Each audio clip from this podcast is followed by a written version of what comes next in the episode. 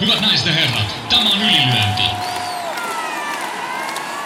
Punaisessa kulmassa Turun ylpeys, Jani Mesikämmen. Ja häntä vastassa Stadin jättiläinen Jaakko Dalpakka.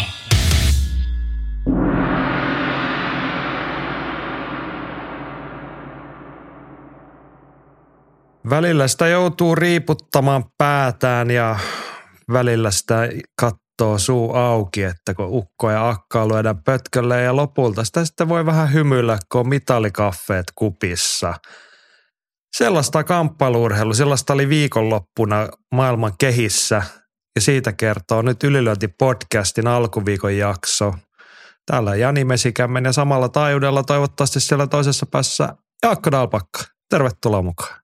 Täällä ollaan, hyvin kuuluu, käsikirjoitus valmiina ja ei muuta kuin kohti uutta viikkoa, mutta ensin katsotaan taaksepäin, eikö se näin nyt mene? Kyllä, kyllä. Se on maanantai-aamu, joten me katsotaan, mitä viime viikonloppuna on maailman kehissä tapahtunut. Lähdetään kamppailun maailmaa perkaamaan kotimaan katsauksella ja asioita, joita me voi ohittaa. Hyvät uutiset oli se, että kolme suomalaista vapaattelijaa oli kansainvälisessä kehissä viikonloppuna. Sitten ohuesti huonommat asiat on se, että kaikki kolme hävisi. Levi Heino kävi ottamassa Englannissa amatöörimatsin. Sitten jo, löysitkö sä jonkun tarkemman tuloksen, koska minä en löytänyt? En löytänyt, yritin tapologista katsoa, löytyi kyllä tapahtuman ottelulista ja seurasin Levin somea ja tapahtuman somea, mutta en, en nyt virallista lopputulosta löytänyt, mutta mulla on semmoinen kutina, että se olisi ehkä voinut hävitä pisteellä, mutta, mutta en ole nyt varma. Joo, mutta tsemppiä Leeville ja onnia tuleviin koitoksiin. Toivottavasti niitä tulee nopeasti lisää, niin kuin ollaan puhuttu, että uutta vaan putkeen, puita uuniin. Ammattilaisottelijoista pari sitten kävi tutummilla raiteilla Jerry Kvarnström Thunderstrike Fight Leagueissa. Puolassa hän on Thunderstrike entinen mestari, sen jälkeen ollut vähän enemmän punaista rekordissa – nyt tuli 42 sekunnissa TK-tappio ja vastaavilla linjoilla Halosen Jussi kävi, sanos nyt missä se kävi. Eikö se ollut Viinissä Itävallassa, Itävallassa Kyllä. Vendetta Fight Night? Vendetta Fight Nights monikossa. No, Aivan. No sieltä kesti matsi minuutia TK-tappia. Tarinahan oli samantyyppinen, että lyötiin ukot pötkölle ja sitten lyötiin sen verran naamaa, että tuomari katsoi, että eiköhän tämä riitä. Että no ainakin urakkapalkoille päästi. Ei siitä oikein muuta kerrottavaa tainnut jäädä. Jussi Matsia en, en nähnyt, vaikka nyt jälkikäteen yritin sitä katsoa, mutta tosiaan Jerry Matsi sieltä löytyi YouTubesta. Ja kovin, kovin tyypillinen Jerrin ottelu, että ei oikein tiennyt mitä tehdään ja varmaan valmistautuminen on ollut lähinnä jotain ihan muuta kuin vapaatteluharjoittelemista ja sillä se näyttikin ja nopeasti sitten ulos. Tavallaan tämä on niinku ristiriitainen tunne, et, et molemmat kundit sekä, Ju, no Jussi mä tietenkin tunnen hyvin, kun Jussin kanssa tehnyt töitä pitkään. Ja Jerri, Jerrinkin tiedä, Jerrikin hemmetin nasta jätkä, niin kyllä se mua sattuu pikkasen sieluun, kun jätkät käy ottaa kuukausi toisen jälkeen niin tyrmäystappioita ihan raskaasti. Niin vaikka siitä saa hauskoja somepäivityksiä ja pari hotelliyötä ja vähän fyrkkaa, niin, niin ei, ei, ei se kuitenkaan mitenkään silleen niin terveellistä hommaa ole. Ja, ja Jerrikin on kuitenkin pienen lapsen isä, perheellinen mies, niin voisi kuvitella, että sen leivän saisi helpomminkin. Niin, Mutta mut, ne on ihmisen, ihminen, tai siis onneksi meillä on vapaus valita siitä, mitä me tehdään. Ja suon sen vapauden mo, sekä Jerrille että Jussille, mutta, mutta tota, on se nyt tietenkin valitettavaa, että, että, että jos matsit kestää minuutin ja se on aina sitten turpasauna, niin ei se kivaa ole. Niin, He, heillä on se etuoikeus näitä valintoja tehdä. Meillä on se etuoikeus todeta, että ei ole hirveän mieltä ylentävää nyt enää pitkän päälle näitä seikkailuja seurata. Ja hei, mä, mä, mä, haluan vielä, hei, sen mä sanon vielä sen, että no. et, et, et mä, en, niin kuin, mä en väheksy sitä. Se saa tehdä. Ja se on ihan, ihan ok. Ja mä en niin kuin halveksu. Mä arvostan jokaista ottelee, mutta se vaan vähän sattuu mua henkilökohtaisesti, kun dikkaa kundeista ja se ei ole kivaa – että heitä kyllä, kyllä. Ja se on terveyden kannaltakin varmaan jossain kohtaa haitallista. Niin, niin se on ehkä se oike, oikeastaan niin kuin ainoa. Että se on niin ihan inhimillinen, ehkä huoli nyt voi olla vähän liioiteltu, mutta, mutta kuitenkin, että. Kyllä, sanomasi kuuluu kovaa ja kirkkaasti ja mä uskon, että ylilöintiperheestä valtaosa ainakin allekirjoittaa noi tuntemukset melko sellaisenaan. Otetaanko yksi semmoinen positiivinen häivähdys Otetaan. suomalaisen vapaattelun Kyllä, tiimoilta kiitos. kuitenkin. Jos kaipaatte mukavaa lukemista alkuviikkoon, niin Iltasanomissa oli Omran Shabanin haastattelu. Siihen oli toki saatu sitten värikäs kärki, kun vähän makvania tökittiin, mutta mä nostan sieltä yhden mielenkiintoisen noston, miksi se kannattaa käydä lukemassa. Omraninhan piti otella milloin edellisviikolla Manchesterissa Gates Warriorsillassa ja sitten se vähän mystillisissä olosuhteissa oli vain jäänyt pois ottelukortilta. Ja mekin oletettiin, että kun se toinen tyyppi kuitenkin oli siellä ottelukortilla, että Omran Shaban on loukkaantunut, mutta hän kertoo tuossa nyt, että ei ollut näin tilanne, vaan vastustajan liittyen jotenkin oli vedetty pois viime tingassa. Ja että jotain muuta vireillä, niin ei nyt tota, emme voi paljastaa lähteä, tai ei meillä oikeasti ole mitään kovin vakavia lähteitä, mutta aika vahva haju, että nyt on jotain isompaa matsia tarjolla. Se on Todennä- sen takia peruttu se matsi siellä. Ja tämähän tar- siis syy tähän oikeastaan tässä on kaksi asiaa, että Cage Warriorsin välisarjan titteli on avoinna. Siinä ei ole mestari ja siihen pitäisi varmaan hoitaa joku mestaruusottelu. Ja, ja Omranilla on siellä voittoputki päällä. Ja sitten siihen lisäksi vielä, niin hänen taustajoukoissaan nykyisin vaikuttaa First Round Management, eli firma, joka on vaikka tehnyt John Jonesin ja monen muun UFC-tähdin uran. Toki he ei enää siellä ole. Kyllä nyt First Round Management on jäänyt jalkoihin näille monille, tai vielä isommille firmoille, mutta kuitenkin kansainvälisesti eri, erittäin meritoitunut managerifirma, niin nekin voisi olla siellä sitten ajamassa asiaa ja ehkä Omran Shaban tullaan näkemään avoimesta välisarjan tittelistä ottelemassa Cage Warriorsissa. Kuulitte sen täältä ensimmäisenä. Siis sen verran voidaan lu- sanoa niin varmana, että matsi on puukattuna. Mm, kyllä, kyllä. Nä, nä, näin olen kuullut meillä on. sanottavan. Ei, ei, ei, ei päivämäärää, ei, ei vastustajaa, mutta toi on meidän niin kuin yksi plus yksi on yhtä kuin kolme tyyppinen laskutoimitus. Jep. Tehdä, vedetään mutkat suoraksi. meitä, jos tämä piti paikkansa. Sitten jos se ei pidä paikkaansa, niin unohdetaan koko juttu. Joo, ja positiivisia suomalaisuutisia vielä otetaan tainyrkkelyn sarata Max Muay Thai-illassa nähtiin Lahesta Timo Venäläinen ja en tiedä vastustajaa, mutta aika nättiin toisen erän TK-voiton otti somevideon perusteella. Alapotkulla jalka pakettiin ja kiitti näkemiin. Ja mä, mäkin katsoin aluksi, että osuuko se maksaa, mutta, mutta ehkä se sitten osu, osu jalkaan. Mutta vasemmalla jalalla kuitenkin potkas. Vähän kaukaa se oli kuvattu, mutta siellä se oli Max Muaitain stadionilla. Palattiin ottelutaulta ja hienoa, että voitto, voitto saatiin sieltä sitten vyön alla. Ja ei mut kun toivotaan, että Timo kun taikuissa vaikuttaa, niin ottelisi säännöllisesti ja jatkaisi hyviä otteitaan. Niin siis onko Timo Venäläinen, onko hän pysyvämmin Taimaassa vai ihan vaan leireilemässä? Onko sulla jotain tietoa aiheesta?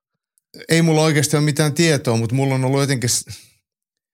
Nyt mä vedän tosi hatusta, mutta ihan kun mä olisin joskus nähnyt, että, että Timolla saattaisi olla vaikka taimaalainen puoliso tai jotain tämän suuntaista, että, että siellä tulee vietettyä enemmänkin aikaa. Voi olla, että mä oon, äh, muistan väärin, mutta, mutta, mutta jotain tämän suuntaista yhteyttä Taimaahan voisi olla ja sitten siellä, siellä sitten ollaan enemmänkin, niin siellä saa sitten harjoitella ja matseja kyllä varmasti on tarjolla. No niin, jos tuli puhuttua läpi päähän, niin Lahen tyypit voi varmaan täsmentää ja korjata, mutta tota, tsempit Timo Venäläisen pitkän linjan taistelee. Kiva nähdä, kun vielä homma kulkee ja matsia tulee, niin uutta vaan. Sitten mennään tärkeimpiin asioihin. Masa palaa vapaattelun saralle, että Levi Heinon innostamana saisiko ylilyönnin tekemään Fin MMA Mullet Rankingin. Joo, Levi Heino on tehnyt kyllä väkevän entreen Suomeskeneen ennen kaikkea takatukavoimin. Pääseekö sillä listan sijalle kolme? ketä siellä on sitten etupuolella. Että onhan meillä ihan kovia niskatukkia. Siellä on Urholiini Jesse ja, ja tota, ää, entinen euralainen Elmo Peltonen ja sitten, sitten toki Vaasan lahja Glenn Sparv. Että kyllä se aika kova, kova kattaus on, mutta mut, No mä saanko mä sanoa tähän väliin? Saat.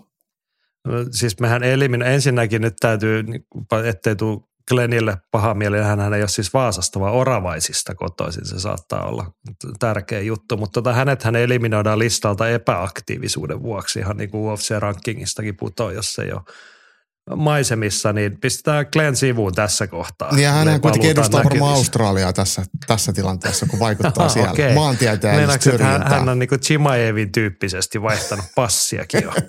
varmaan. Okei, okay, okei. Okay. No mutta siis mä heittäisin nyt Glenn Sparvin niin kuin jäähylle tässä kohtaa ja Levi Heino kolmoseksi, Jesse Urholiin vahvaa porilaista suorittamista siellä kaksi ja sitten se Elmo Peltonen, niin onhan se nyt niin kuin, se on todella härski edelleen. Mutta se on niin kuin, se on kaikessa härskyydessä. Se on niin kuin melkein taideteos se Elmon takatukka. Mä en ole vieläkään päässyt oikein tuohon takatukaskeneen mukaan, mutta mut mä, mä nostaisin paljon tärkeämmäksi tekijäksi esimerkiksi Mikael Silanderin viikset. Ja mä tiedän, että kun sä oot ollut katellinen Mikille, niin sä oot nyt lähtenyt kanssa tuohon viiksipeliin mukaan. Ja ne ei ole mitkään semmoiset – semmoiset tota, viiksivahaviikset, mitä, mitä Pakkaleenilla ja Leksalla on ollut, niitä pitää pyöritellä ja hyöritellä, vaan ne on ihan kunnon semmoiset aidot kalapuikut. Et siihen voisi laittaa äh, tuommoisen klassisen poliisielokuvan poliisin koppalakki päässä ja vanhalla Chevillä ajelee tuonne maantielle. Se on mun mielestä tyylik, tyylikkyyttä paljon enemmän kuin, kuin mikään tuommoinen takapiiska. Et, et vahvat miehekkäät viikset, niin Kyllä, kiitos. Kyllä, juuri eilen keskusteltiin niin sanotusti sellekeistä, Tom Selle koulukunnan viiksi. Olen itse, mulla kävi viikonloppuun niin, että mun partani katosi koko ajan. Tota, no ei se ollut itsestään riippumattomista syistä, mutta itse en sitä tehnyt, mutta se leikattiin pois. Pelkät viikset jäljellä. Mutta joo, palata takaisin. Siis, mua hämmentää toi siltä, siis en itsekään ole niinku sillä tavalla takatukea, kun sä ymmärrät tämän, niin kun, toihan niinku puhdasta kasariestetiikkaa. Niinku Tom Selleck, peililasit, koppalakki, luu ulkona ja että niinku todelliset kalapuikkopensselit. Mutta kyllähän kunnon tuommoinen siis Elmo Peltosmainen takatukka, siis oikein semmoinen tuuhe, ehkä vähän niin kuin käherretty ja tuperattu ja jotain niin kuin, niin on se niin kuin ihan täyttä kasariin sekin. Että jos ei se ole poliisi se päähenkilö, niin sillä on semmoinen sillä on flanellipaita, mistä on hihat revitty irti ja takatukka lepattaa vastatuulessa, kun ajetaan maantietä keskellä aavikkoa. Ja kyllähän siellä varmaan Miami Vicein äh, Miami Vice-sarjassa ja Miamin kaupungin humussa on, on näkynyt tämän näköisiä, Elmon näköisiä kavereita siisteissä, vähäliä isoissa äh, blazereissa ja, ja lakosten paidoissa. Niin onhan se omanlainen, omanlainen muoti. Sittenhän tässä on toinen koulukunta, se Syväjoki teema. Ehkä toi Eura ja Elmo Peltonen menee niinku tyylikkyyden varjolla vähän enemmän sinne nojaa, mutta tota, se on toinen juttu se, mutta kyllä mä nyt pistäisin Elmon meidän rankingin kärkeen tässä nyt loppuvuodesta 2023. Mutta mä, mä lisäisin, että El, Elmolla on vielä silleen ollut positiivinen vaikutus, että, että Elmo Faija, Mauri, joka paljon kiertää sitten kisoissa mukana, niin, niin hän on palannut kans juurilleen ja nykyisin isä Peltosellakin on myös kunnon mulletti. Et siinä on isä ja poika ja se on kyllä mun mielestä aika härski kombo. Tämä kuulostaa siltä, että ylilöintistudion on ihan pakko tehdä videohaastattelu, kun tämä kaksikko löytyy jostain kameraa eteen. Voi olla, että mun, mun kamerassa varmaan menisi linssi rikki, että siinä olisi niin paljon kauneutta. No katsotaan tätä. Voidaan miettiä sitä viiksirankingia vaikka loppuviikon jaksoa sitten, jos tämmöisellä on kysyntää. Niin, hei, jos mä olisin eikö... enemmän kotona, niin näette viiksieni kanssa nyt sitten. Marraskuussahan on tämä November, eikö se nyt ole, eh, anteeksi November äh, kuvio, niin ehkä se voisi olla marraskuussa tämmöinen Suomi MMA viiksi ranking. No katsotaan. November on keskimäärin vähän sellaista amatöörien puuhastelua, kun kerran vuodessa yritetään karvoja kasvattaa, mutta ehkä se on ehkä hyvä. Ehkä me mietitään sinne ja Katsotaan, mitä tulee. No niin, palaammeko vaan käsikirjoitukseen? Kyllä. Mennään vaan, koska täällä on tärkeät asiat jälleen.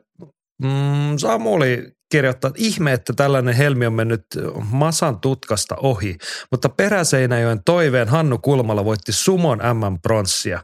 Voisiko sumopaini olla suomalaisille painijoille hyvä loppusijoituspaikka? Ainakin Norjassa on erittäin aktiivinen sumopainiskene ja niiden maajoukkueen Instagram-tili on yksi parhaista urheiluseuratileistä, jota on kiva seurata.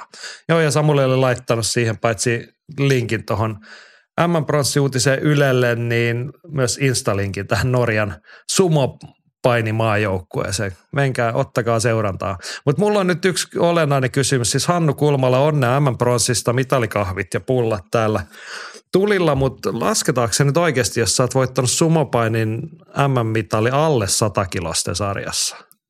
Ei mun Mikä mielestä. se sellainen on? Niin. Tää, se, mähän sanoin tämän sulle käsikirjoitusta tehdessä, että tämä on ihan sama kuin voittaisi nyrkkeilyssä, missä ei saa lyödä. Että jos sumopainia on alle 100 kiloa, niin eihän se on, ei se mikään sumopainia ole. Vähintään painoliivi päälle, että alle 150 kiloiset sumopainijat, niin ei, nolo. Joo, mutta siis siellä oli pari jotain muutakin suomalaista ollut ilman menestystä sumopainin amatöörien MM-kisoissa. Mitä mieltä olet tuosta kysymyksestä, että voisiko olla hyvä loppusijoituspaikka suomalaisille painijoille? Kyllähän Tuomo Karila ainakin on käynyt sumopainimassa ja eikö Ahokaskin ollut silloin joskus Sysärillä, kun ne paineja vähän lopetteli, niin kävi, kävi näissä sumokisoissa. Näin taisi olla ja Masa toteaa tuohon kommenttiin, että on ollut loppusijoituspaikkana jo pitkään. Sumoliitto vaan voisi vähän tsempata tiedottamisessa. Hesoissa myös joku tällainen Jefu-orientoitunut sumoseura vissiin. Hieno laji. No siinä tuli taas ylilöintistudiolle juttu tärppiin. Meet sumoreeneihin kokeilemaan, että kummot tossa se sujuu. Mä voin aloittaa eka sen äh, sumottamisen silleen, että mä otan semmoisen massakauden, että pääsen tästä ujosta 73 kilosta sitten johonkin sataseen, niin katsotaan sitten sen jälkeen. Joo, saataispa Hesaan se Five Guys, niin sitten se voisi ruveta niin sujumaan toikin puoli sulla. Jännä juttu, että just mietin sitä ihan samaa. niin, make it happen, hei. Tyypit, vo, vo, voiko tähän niin kuin, auttaako tähän joku kansalaisaloite tai adressi, että jos laitetaan Five Guys Hesaan? Mutta eikö, eikö näitä tämmöisiä poliittisia liikkeitä pysty, paljon siihen tarvii adressiin. On sitä kansanliikkeitä niin kuin kehnommillakin aineksilla perustettu tässä maassa, sanoisin. Niin, naiset on saanut yhtäkkiä äänestää ja ajaa autoa ja jotain, ja meillä ei Five Guysia. No, ei ole helppoa kyllä nykyään. Ei, ei. No Miten tässä niin. voi ketään sumottaa? Ja, no sen takia varmaan Niin. ollaan alle 100 kilosissa, kun sitä Five Guysia ei ole.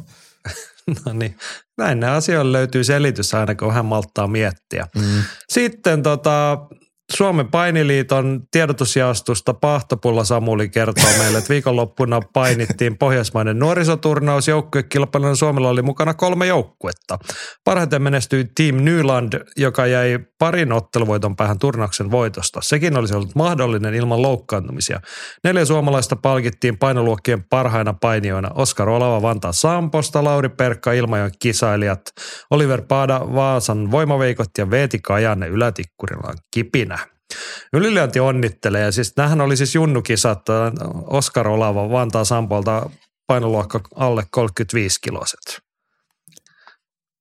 Ei ole Mitäs turha iso jätkä. Eh, no, Ei. varmaan tiuk, revitty.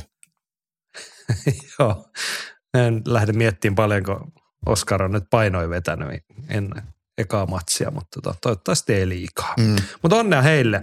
Ja sitten onhan meillä nyt vielä yhdet, niin kuin tässä tulee melkein mitalikahvit, on kohta niin kuin pullava pitko menee kokonaan, kun näitä tässä nautiskellaan koko alkuviikko. Ää, Andy raportoi vielä, että Evelina Lehtisellä M-pronssia. Ja puhutaan siis viime viikolla esillä olleista tainyrkkelyn nuorten MM-kisoista. Siellä oli ilmeisesti muut suomalaiset ei olleet onnistuneet voittaa matseja Evelina Lehtiselle. Yksi voitto ja sitten semifinaalissa pistetappio egyptiläiselle. Mutta onnittelut. Hieno saavutus. Kyllä, kyllä. Ja kaikille muillekin toki ne on kansainvälisiä kisoja. Tuollahan on niinku U23 myöskin, että et, et siellähän ollaan, jos ei nyt ihan vielä isoja miehiä, mutta aika, ihan jo niinku, ei mitään enää yläasteikäisiä, että, että meno on ihan hurjaa sitten noissa kisoissa. Jepulis. Sitten tota, melkein kotimaan katsauksen hengestä me veljeskansakatsauksen. Glory oteltiin viikonloppuna jälleen ja siellähän oli kirkkaampaltaan tähtenä loisti Viiron Uku Jyrjendal ja paitsi se, siis se oli ilahduttava se esitys. Hieno voitto, mutta muista vielä ilahduttavaa on sen, että niinku ennen kuin meidän kehälajien kirjeenvaihtaja Antti Sarjola ehti tästä asiasta raportoida. Ne tuli jo muulta ylilöntiperheeltä viestiä. Ja Henkka kirjoitti näin, että en ole kovan tason potkunyrkkilön seuraaja, mutta Ukko on tullut seurattua muutama vuosi nyt. Jumalauta on kova ukko. Veteli Padar Harja korville ja nappasi paikan kahdeksan miehen turneeseen. Hullu ajatella, että pari vuotta sitten otteli vielä Vantaalla jotain paikallista kaiffaria vastaan. On kyllä sangen pelottavan näköinen ukko ulkoiselta habitukseltaan. Ja Tammisen Timo oli tuohon kommentoinut, että mietit, että ensimmäisessä levelitapahtumassa Daniel Forsberg otteli Ukun kanssa täyden ajan häviten pisteillä. Tiedän, että Danu pystynyt treenaamaan kunnolla tähän neljän miehen turnaukseen, mutta silti ei päästänyt Ukua helpolla ja jopa horjutti Ukua lyönneillä muutamaan otteeseen ottelun aikana. Mä en välittäisi miettiä levelitapahtumia, mutta näinhän tässä historiassa kävi, että jossain vantaalaisessa autotallissa Uku Jyrendal otteli Daniel Forsbergia vastaan ja sitä ennen hän pahoinpiteli jonkun syyn takia, että muun osallistuja. Vai eikö se oli finaalissa, finaalissa se hakkas sen heittopussin, että se toisella puolella kaavio oli Aivan. ne heikommat ja nämä otti sitten Danu, Danu ja Uku otti ekalla että se oli toisinpäin. No. no ei silloin mitään merkitystä. Mä haluan miettiä sitä sen enempää. Mietitään tota, että Uku Jyrindal, Viro, pisti Padar Harin pötkölleen. Eikä ihan, ihan vaan pelkästään pötkölle, vaan se neljä kertaa luvun lasku ennen kuin se sitten Padar Hari totesi, eikä, tai joku muu totesi hänen puolestaan, että eiköhän tämä nyt riitä taas tällä erää. Kyllä, kyllä. Ää, kansainvälinen vapaattelumediakin teki huomioi tänne, että näitä normaali uutislähteitä, mitä tulee luettu, niin sielläkin Uku Jyrjendal oli huomioitu. Että kyllä sitä on katsonut muutkin kuin me ja hieno näyttö se oli. Ja on tämä nyt paljon kivempi lukea Uku Jyrjendalista urheilullisessa menestyksessä kuin, kuin siinä, että, että hän, eikö hänellä ollut joku tämmöinen huume labra ja siitä linnatuomio. Että kyllähän ura on nyt paljon paremmalla, par, no, parempaa toi, suuntaan toi menossa. vaan kuuluu niin kuin kansainvälisen tason potkunyrkkeilijän koulutukseen, että ottaa huumebisneksi alla. Että. Niin, niin, siis hollantilaisillähän se on ihan, ethän sä pääse siellä treenaamaan, jos et saa huumerikollinen. Okei. Okay. No niin, mutta no, puhutaan nyt asiassa siis, en, ei ihan koko ajan sivupolulle, niin oli, se oli jäätävän hieno se vasuri, millä hän tööttäisi ensimmäisen kerran Harin siinä ekaserässä pyllytteen mm. sinne. Todella Mä olin ihan varma, että se olisi noussut siitä, että se tuli niin, niin, niin kuin vahvasti. Joo. Mutta hei, toki tuossa jo viitattiin meidän kirjeenvaihtaja Sarjolaan, niin toki Andikin asialla on ollut ja Andilta tulee vähän tämmöinen perusteellisempi analyysi. Uku voitti Harin ensisijassa taktisesti. Pohjepotkut satuttivat matsin alussa, mihin Hari reagoi kääntämällä etujalkaa ulospäin. Tällöin Uku lopetti niiden tekemisen minuutiksi ja alkoi kytätä perutellen rauhassa. Harin unohdettua vaaran tuli taas potku pohkeeseen, mikä sai hänet vaihtamaan vasuriksi. Vasurina ottelemisen ongelma on tunnetusti puolustuksessa ja lähes saman tien Ukun heijari pudotti Harin ensimmäisen kerran ja siitä alkoi alamäki. Yli 120 matsin veteraani Juju ujutettiin tyrmäykseen. Loistava suoritus virolaiselta. Siinä on hieno alan analyysi. Kyllä. Eikä Näin se usein ole oikeastaan menee. kauheasti lisättävääkään. Joo, mutta mut, kun me monesti nähdään tämmöisiä hienoja tyrmäyksiä, ajatellaan nyt se eka kunnon lattialyönti, niin, niin se on helppo ja selkeä osoittaa, että oi vitsi mikä pitkäkaarinen koukku ja suoraan leukaa, treenataan sitä ja sitten unohdetaan kaikki muu, mitä siinä on ennen sitä tapahtunut. Ja, ja ne on oikeasti kuitenkin ollut se, mikä se on valmistanut. Ilman niitä niin se lyönti ei olisi koskaan osunut. Eli me äkkiä mennään siihen helppoon ja katsotaan vaan se viimeistely ja, ja unohdetaan se kokonaisuus, kun me ihaillaan jonkun osaamista. Ja tässä Andy mun mielestä hyvin pohjusti tämän, että, että siellä tapahtuu paljon muutakin kuin se pelkkä tyrmäyslyönti. Kyllä. Ja tämän takia olen kiitollinen ainakin itse, että meillä on Andin tapainen hahmo tässä – tunnollisesti joka viikko koska mä ainakin katsoin siitä, kun ihastelin useampaan kertaa highlightina sitä ensimmäistä lattialyöntiä siinä, että no olipas hieno lyönti, niin ei multa nyt mieleenkään katsella siitä 15 tai edes 30 sekuntia taaksepäin, että mitäköhän siinä nyt oikeasti tapahtui sitä ennen, mutta Jep. kiitos Andy. Joo, vanhan tuttu Sandra Roos kommentoi, että tämä oli kiva katsottava. Hämmentävää oli, että kuinka pieneltä kaksimetrinen uku näytti Harin rinnalta. Joo, Andy oli tohonkin sitten kommentoinut, siis molemmat on pikkasen alle kaksi metriä. Uku, Ukuhan ei ole ihan hirveä, 190 jotain senttiä, mutta sitten Andylla oli myös kehokoostumisanalyysi, että kun Harilla on tikkujalat ja yläkroppa on niin kuin tosi väkevä, niin hän näyttää isommalta kuin Uku Jurjendal, jolla on paino tasasti siinä keskikropassa, joka ei niin kuin näytä niin merkittävästi miltään. Näin se on ja noin on usein itse asiassa tämmöistä pohjois-afrikkalaista. Mun mielestä, eikö se marokkalaista alkuperää ole Hari, niin ne on usein tuommoisia pitkäjalkaisia ja aika ho- sirojalkaisia. Niillä on tosi leveät hartiat, vaikka ne ei olisi lihaksikkaita. Ne tekee niistä tosi raamikkaan näköisiä jo ihan, ihan näin niin kuin geneettisesti. No, musta on paljon parempi selitys se, että Badar Hari ei ole vain jalkapäivänä viittinyt käydä salilla. Se on odottanut John Jonesin ohjeita. Niin, chicken legs. Mm. Musta se on aina paljon parempi selitys, vaan mitään tämmöisiä genetiikkaa nyt tarvitse tähän sotkeen. No niin, se on, se on hei, omaa yleistämistä, niin. hei, tommonen, ottaa jotain tämmöisiä etnisiä alkuperiä mukaan keskusteluun. Niin, sä teit taas tommosen ohuen etnisen profiloinnin jätkältä. Mm. Ihan lähtee lonkalta Jaakko Dalpakalta viikosta toiseen tällaiset jutut. No niin, mutta hei, palataan asialinjalle, koska Andillähän sitä riittää. Hän oli muutenkin pari huomiota tuosta samaisesta illasta ja Sarjola kertoo, että Bulgarian kloori oli Ukun suorituksen ulkopuolellakin varsin hyvä tapahtuma. Tyrmäyksiä tuli useita ja paikalliset kyvyt olivat kovatasoisia. Pääottelussa David Meija haastoi Pet Petspanomrungia paremmin kuin kukaan 65-kiloinen potkunyrkkilä sitten Robin van Roosmalenin päivien. Ja yksi tuomari sai jopa hänet voittajaksi. Petsille kyllä ansaittu voitto, mutta toivottavasti Meijaa nähdään jatkossakin Kloorin rosterissa. No tällaiseen toiveeseen on kyllä helppo yhtyä. Joo, kyllä tähdet tarvii haastajia, uskottavia haastajia, jotta tulee hyviä matseja. Että, et, et, mä oon samoilla linjoilla. Että mä kyllä tunnustan, että tuo Petspanomrungin matsi mä en ole nähnyt että täytyy katsoa, jos sen saisi vielä tästä viikon aikana katsottua. Joo, itse tyydyin kanssa johonkin highlightteihin siitä, mutta tota, sehän oli laadukkaan näköistä tekemistä. Ja kiva luotamme Andy arvio siinä, että siellä on myös muut matsit ollut hyviä. Että jos ja kun potkunyrkkeily sytyttää, niin Kloorilla on se oma PPV sieltä varmaan saa huokeeseen hintaan sen vielä alkuviikostakin lunastettu, ellei sitten somessa on joku. Eikö heillä ole sellainen tapa, he on laittanut someen kyllä matseja sitten niinku on, on mun mielestä. On mun mielestä. Et kannattaa YouTubea ja muuta tsekkailla. Siellä on kyllä hyvää tarjontaa Kloorilla. Kuuntelet ylilyöntipodcastia.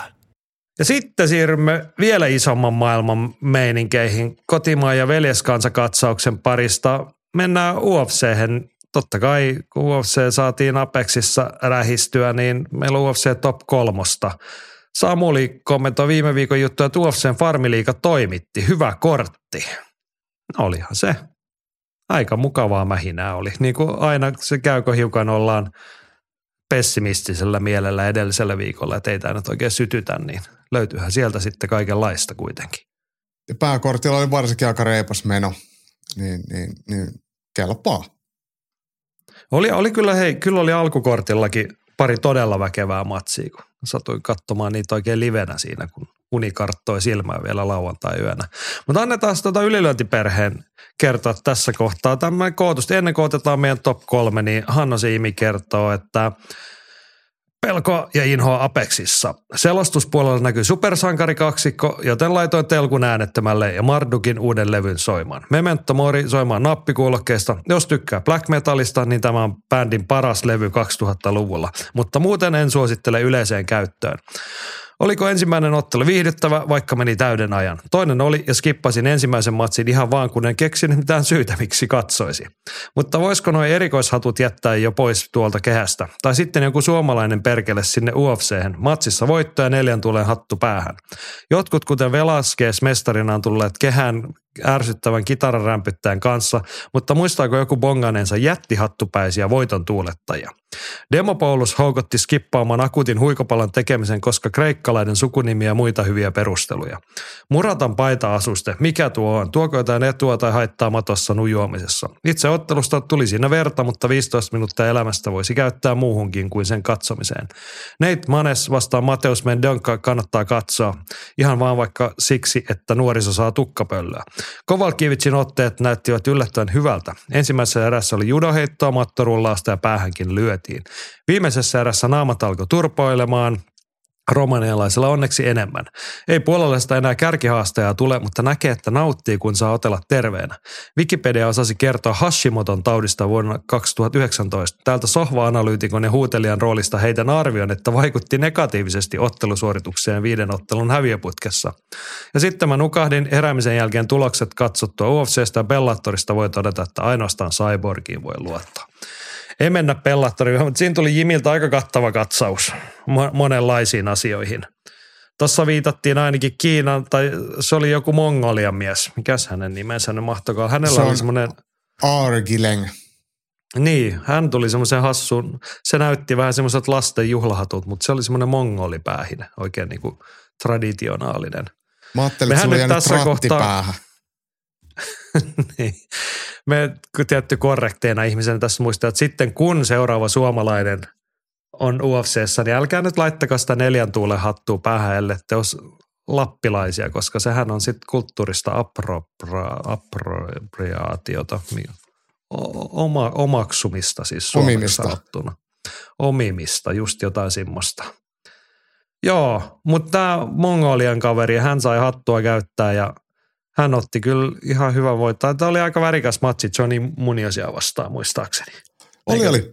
Molemmin päin meni ja Muniosilla oli hyvä erä, eka erä ja Aari Leng pisti sitten kaksi tokaa erää sitten mielestäni otti siinä sen etumatka. Mikäs toi oli Jimmy Vittos Kanako Muratan Sillä oli teepaita päällä. Ei ollut niinku olkapäät paljaana, että se oli tuommoinen niinku rashguardi. Et. Niin, eikä siinä sen kummempaa. No sitten tästä voidaan tietty keskustella, että hyötyy vai haittaa. Ei se, no ei varmasti. No siis semmoinen hyöty siitä voi olla, että sun ei tarvitse miettiä, että lähteekö mut vaatteet päältä. Että jos niin, mehän semmoinen... aina niinku mm. melko säännöllisesti nähdään, kun osa näistä naisottelijoista valitsee otella niissä melko pienissä topeissa, niin sitten tapahtuu sellaisia – wardrobe malfunction, muistatko tämän termin, kun jossa Super Bowlin väliaikashowssa jollain naistähdellä vähän petti joku toppiosa ja vilahti vähän sieltä, niin sitten se kutsuttiin, että tapahtuu wardrobe malfunction. Niin, että kun, niin oliko se Janet Jackson näytti tissei? Niin, jotain sellaista. No. Niin näitähän sattuu naisten vapaattelumatseissa mm. välillä aina niin kuin joku sanoo, että tuomari sitten niin kuin häveliästi pysäytetään matsi kolmeksi sekunniksi ja korjataan toppi kohdalle tai muuta. Niin. Mm. Kanako Murakatan ei ainakaan tarvi miettiä sitä. Ei. Joo. Mun mielestä Murata otteli ihan hyvin aika vahvoja kaatoja. Mä olin jopa vähän siinä, kun mä katsoin tätä matsia ihan pikkasen puolella silmällä, niin mä ajattelin, että Murata olisi voinut sen ehkä voittaa, mutta ei voittanut. No mulla oli kans matsin lopussa vähän semmoinen olo, että olisiko tämä voinut mennä japanialaisella, mutta eihän se sitten mennyt. Mm. Joo. Pitäisikö meidän mennä tuohon top kolmoseen? Mä muuten sanon nyt sulle tässä tuosta äskeiseen matsiin, mulla oli pakko katsoa vielä statseista, eli, eli tota, lyöntiosumia, niin Murata löi 34 significant strikea ja, ja Demopoulos löi 31 osumaa ja Murata te onnistu 5 kuudesta kaadosta ja tuolla ei ollut yhtään kaatoa tuolla kreikkalaistaustaisella. Eli ihan tuolla niin tilastotkin antaa tuommoista – suuntaan, että niin, me oltaisiin voitu siis, olla lähellä samaa. Ja se on mennyt, niin. erät on mennyt niin kuin 2-1. Mutta tämä oli varmaan, toi olisi niinku ehkä hyvä oppitunti niistä Unified MMA-säännöistä, että effective striking and grappling. Murata sai kaatoja, ei tehnyt päälläkausti mitään ja Demopoulos löi muun muassa kyynärpäitä sieltä mm. alta. Niin kuin niin. Ihan niin kuin oikeita lyöntejä. Niin, ää, tuomarit sitten katsoivat, että hän voitti niitä tilanteita. Joo, mutta mennäänkö UFC Top kolmoseen? Nyt mennään. Kyllä, ja kolmas nimihän tuossa jo mainittiin. Puolan Karoliina Kovalkiewicz. Kyllä lämmitti taas mieltä, kun kokenut puolalainen otti todella ehjällä esityksellä pistevoiton Diana Belpiittasta. Ja vaikka mentiin pisteelle, niin ei tälläkään kertaa niin kuin jäänyt mitään epäselvyyttä. Se, tässä ei tarvinnut miettiä, että kumpi pitää voittaa. Ei, hyvin otteli äh, puolalainen ja erityisesti mua lämmitti se, että siinä toistuvasti toimi sama tekniikka. Eli aina kun Belbiitto tuli pää edellä vähän eteenpäin, niin siellä tyr- törmättiin sitten alakoukkuun. Ja se osui toistuvasti. Ja kolmannessa eräs Belbiitalla alkoi näyttää naamakin vähän sille, että pikkuhanskaa joutunut maistelemaan. Ja tämä oli oikeastaan hienokseltaan läpiottelun Kovakievicin hallussa ja ekaserässä oli just tämä, mistä Imikin sanoi, olisiko se niskalenkistä Belbiitta heittänyt, mitä naisten matseissa näkyy paljon, mutta Kovacevic tuli sieltä sitten vaan selkää ja piti selän vielä tyylikkäästi siinä, niin, niin, niin hyvää ottelemista. Kyllä Jimi tuossa viittasi Karolina Kovalkiewicin aikaisempiin terveyshuoliin ja varmasti osin niihin liittyen hänellä oli tuossa muutama vuosi sitten toi viideottelun tappioputki. Sai kuitenkin entisenä tittelihaastajana sitten jatkaa. Nyt on reiluun vuoteen neljän matsin voittoputki. Mitä sanot tuosta Jimi Arvosta ei ole enää kärkihaastajaksi 37-vuotiaasta puolalaisesta? Ei, ei ole. Ei mitään palaa esimerkiksi kiinalaista Shang Wei Liitä vastaan, että et sä kyllä syöt on elävältä, mutta mut ei se haittaa. Ei kaikkien tarvitse voittaa mestaruutta. Ja, ei, ja, ja mä luulen, että Karolina Kovalkiewicz on löytänyt hyvän reenivireen nyt Jenkeissä vielä uuden vaihteen uralle, niin hän on aika arvokas ottelija, voi olla siinä, vaikka hän olisi top vitosen paikkeilla, niin kuin se kuuluisa portinvartija. Että sitten kun sanonut, sieltä tulee korsisarjaan uutta nimeä, niin ei sieltä niin vaan sitten marssita isoihin matseihin. Että kyllä tolla, tolla, noin kokenut, jos tuolla tasolla Karolina Kovalkiewicz vielä pari-kolme vuottakin pystyy ottelemaan, niin ei hänestä helpolla tulla ohi. On ihan samaa mieltä ja olisin käyttänyt samaa ter- termiä, että, että portinvartijan rooli. Ja sitten se, että, että hän voi olla tosi arvokas treenikaveri myös jollakin. Nyt, nyky, nythän on nämä neljä voitokasta ottelua ja hän on, on siirtynyt tonne Amerikan top-tiimille treenaa ja siellä saa sitten treenaa hyvissä olosuhteissa ja se näkyy suorittamisessa ja siellä on sitten samantasosta gimulia varmasti reenat, reenikaverina ja rankingissa ollaan nyt UFCn korsisarjassa siellä 15, eli, eli eikä sieltä mennä sitä ylöspäin, mutta kyllä mä oon sitä mieltä, että tuolta kärkivitosesta, niin ne Tatjana Suorensit ja Karla, no en tiedä Karla Esparasasta voittaako hän enää ketään, kun on mammalomalla, mutta kyllä sieltä, siellä on varmaan ehkä sitten tekemätön paikka Kovakievitselle, mutta kympien vitosen väli.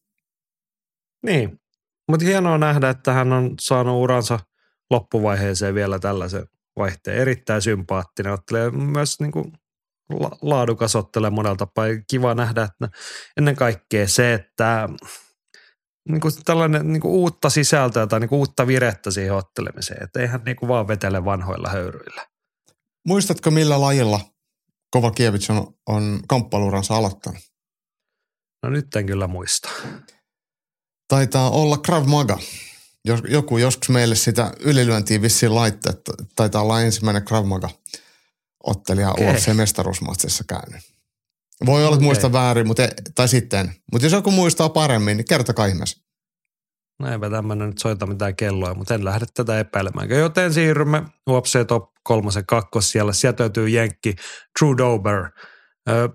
Pääkortin alkupuolella todella väkevä esitys Ricky Glenia vastaan ja tyrmäys, tekninen tyrmäys 2 minuuttia 36 sekuntia – ei jättänyt minkäänlaista epäselvyyttä. Ricky Glenn, mä jotenkin ajattelin, että tämä olisi ollut niinku todella kilpailullinen tiukka matsi voinut olla, mutta hän jäi ihan jalkoihin. Mä mietin hei ihan samalla lailla kuin sä, ja mä kattelin niitä ensimmäisiä sekunteja jotenkin, että et, et vaikea tuohon, tuo Glennillä on kyllä vaikea asento, että miten tuo Drew Dober tuolta osuu, ja, ja se ihan ensimmäiset sekunnit, vaikka ei Glenn mitään merkittävää tehnyt, niin se just enemmänkin varmisti ja vahvisti sitä fiilistä, että ei tuo ole helppoa. Mutta mut, kiva olla väärässä ja tyylikäs lopetus. Drew Dober, vaikka hänkin on tämmöinen perusjenkki, niin, niin hän ainakin ottelee rohkeasti ja yrittää pistää aina ukkoa tajuttomaksi, niin mä tykkään siitä. Ja pystyy sen tekemään, niin kyllä sillä pääsee aina ranking-listalle. Ja hei, Drew Doberista samat sanat kuin Karolina, Kovalkiewicz, 34-vuotias. Se oli hyvä termi sanoa, että perusjenkki. Ja hän on ollut just sellainen, että niinku, no aika hyvä painima, grindaa, vähän mitään sanomaton. Mutta nyt tossa kun kattelee, niin tämän matsin myötä tuli 10 vuotta UFCssä täyteen. Niin musta tuossa oli myös kuitenkin sellaista niinku uutta virettä, että ei, ei toi nyt ollut ihan vaan se pelkkä sama vanha, että tuutataan niitä samoja juttuja vaan, että mun mielestä siinä on esimerkiksi pystyotteluun löytynyt niin vähän semmoista uudenlaista terää. Tai sitten se oli niin kuin tähän matsiin hyvä valmistautuminen, mutta Oikeastaan kiva nähdä. mä luulen, että tässä on ollut edelliset viisi matsia, niin neljä voittoa. Että ollut hyvä, hyviä valmistautumisia. 22 vuonna niin kolme matsia, kolme voittoa. Tänään, tänä vuonna ollut toukokuussa sitten tappio Matt Frevolaa vastaan, mutta nyt taas voitto kaikki voitot ennen täyttää aikaa, niin ihan hyvä, hyvät viimeiset viisi matsia, niin, niin ehkä ne palaset alkaa niin sanotusti lo, loksahtelee kohdalleen. Kyllä, ja kuitenkin ei mitä tahansa match, vaan Bobby Green, Rafael Alves, Terence McKinney, tällaisia niin kuin tuttuja nimiä sieltä jo, että ei ole mitään ihan turisteja tullut vastaankaan. Kiva nähdä, kun Drew Dober onnistuu. Kyllä. Tiesitkö muuten, että hänen oikein nimensä on Andrew? Tämä on niin lyhennys Drew. En, mutta näin se voisi päätellä, että eikö, eikö se usein Drew Näin mä olisi osannut on... tällaista päätellä. Mä oon aina niin ajatellut vaan, että se on Drew Dober, kun se on aina ollut, mutta tota, noin, noin tuolla lukee. No niin. Jos ot, ottaisi siitä se kaksois pois, niin sitten se olisi Stray. niin. Joo. Heittomerkki tietty puuttuu sieltä nimestä. Ah, se, se, se takaisi sen, että voittaisi vielä useammin. Joo. No niin, menemme listan siellä yksi. Sieltä löytyy jo mainittu nimi. E, eihän tätä nyt voi tätä illan pääottelua ohittaa. Bobby King Green, 33 sekkaa tyrmäysvoitto Grant Dawsonista. Mä vähän mietin, tai sulle sanoinkin, että otetaanko me oikeasti Bobby Green, että oliko tämä niinku todella kova esitys vai oliko tämä sellainen niinku McGregor Aldo-tyyppinen hetki, että me ei oikeasti päästy näkemään koko matsia. Että Grant Dawson ei ehtinyt mitenkään siihen junakyytiin. Mutta onhan se toisaalta niin, että ei se, on, niinku, se on Bobby Greenin ansiota, että tämä meni näin. Todella hienoa. Niinku, no yksi hieno lyönti ja saman tien matsi poikki. On, on, mutta myös, ja sitten se niinku, niinku, kun haisto veren siinä ja maistoi sen yhden lyönnin myötä, niin ei siinä antanut kyllä Dawsonille sitten enää mitään saumaa palautuu matsiin siitä. Se oli hyvä viimeistely ja kyllä matsi meni ihan eri lailla, miten mä itse ajattelin, mutta en mä voi mitenkään tästä Bobby Greenia myöskään ohittaa. Ja varsinkin tämä, että nythän se on meille kaikille selvinnyt, että minkä takia se Bobby Green on niin hyvä. Että hänhän otteluviikon aikana kertoi, että pilveä palaa 15 sätkää päivässä.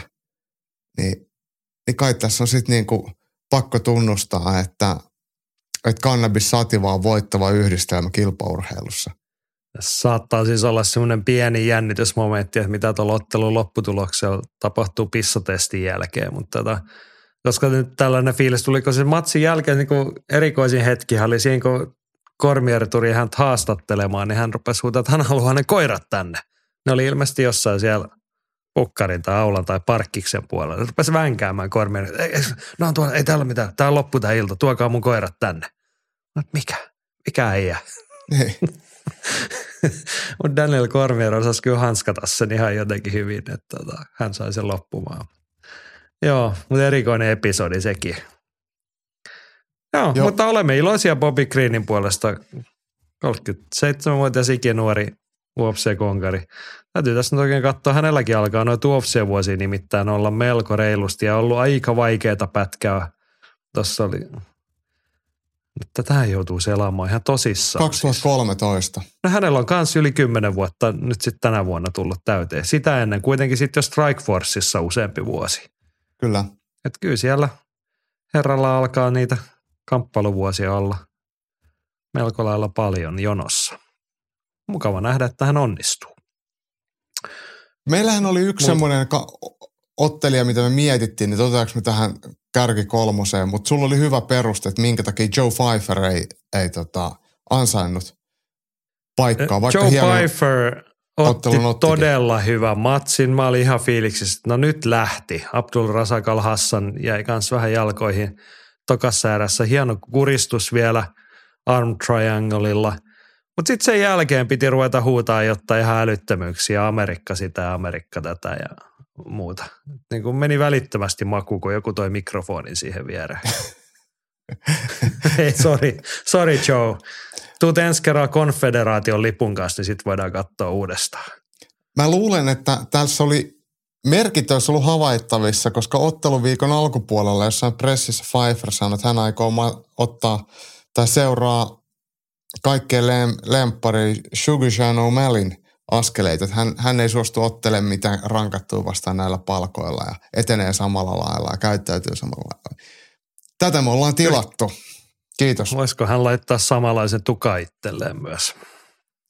En mä tiedä. En mä tiedä, mutta siis se on, se on, otteli kyllä tosi väkevästi, todella väkevästi, mutta, mutta, mutta joskus voidaan sanoa, jos joku on tyhmä, niin sitten se on tyhmä. No niin, ei lisättä. Mutta yksi tärkeä juttu UFC-illasta. Huomasitko merkittävän uudistuksen tai taka-askeleen tai jonkun mikä tahankaan? Jimin viestissä mainittu Vanessa Demopoulos, niin hän sieltä muina naisina käveli pukkarista Kreikan lippuhartioillaan häkkiin. Joo. Joo. Tätähän on nyt Ja uutisoitu. sitten- Kyllä, tätä oli sitten joku onnistunut jopa kysymään Dana Whiteilta, että mikä juttu, kun nämä piti olla kielletty nämä kaikki liput, niin nyt Dana Whitehan sanoi, että niinku ei hän ollut missään kohtaa sitä mieltä ja ihmiset oli liian herkkiä ja fuck that, I don't give a fuck. Niin siis Et tyyli, että jos, jos, jos, jollain on paha mieli, niin sitten I don't give a fuck. Niin. Niin ei se mitään, hei. Nyt sitten vaan tervetuloa. Mä veikkaan Pelal Muhammedil matsiin vaan kalenteriin, niin tullaan siellä Palen, Palestiinan lippuharteille Hamas lippis päässä, niin hyvä siitä tulee ja pari kiinalaista voi vetää sen Taivanin lipun ja eiköhän se Venäjän lippukin sitten ole ihan ok taas. Häh? Onhan Venäjä ihan valtio näin, näin tällaisena, että miksei sitä saisi sitten käyttää. Ja jos jollekin tulee paha mieli, niin, I don't give fuck. Niin. Te olette liian herkkiä. niin. Mutta on hyvä, että saatiin se matolaatikko auki, koska kyllä tästä jotain mielenkiintoista seuraa nyt tämän jälkeen. Mutta mä oon hei oikeasti sitä mieltä, että kyllähän nyt ottelijat saa helvetti lippuja käyttää. Ja tuntuisi nyt ihan typerällä, että sä et saa edustaa omaa kotimaatasi. Et, Kyllä, kyllä. Ei Et- mitään, mutta sitten niin sit mä haluan, että sen asian suhteen ollaan taas johdonmukaisia. Sitten se koskee Palestiinan lippuun, Kyllä. Palestiinaa tukevia niin kuin mielenilmasta, niin kuin sanoit, mitä sitten, jos joku haluaa, ei, ei halukkaan nytkin useampi ottelija halusi kirjoittaa niin kuin Our Lord and Savior Jesus siellä ensimmäiseksi, niin mitä sitten, jos joku sanoo, että mun mielestä Hamas on ihan oikealla asialla. Että vittu Mhm. mm-hmm. pommittakaa kaikki paskaksi. Anteeksi kieleni. Pardon my French. niin, Tai mut se, mitä mut sit, toi jos on, joku mitä sit, kun se kiinalainen, joku kiin, niin, kuin niin sanottu kiinalainen tulee Taivanin lippuharteen ja sanoo, että, niin kuin, että Kiina on muuten ihan perseestä. mut kyllähän Ei kiinnosta on, yhtään niitä meininkiä.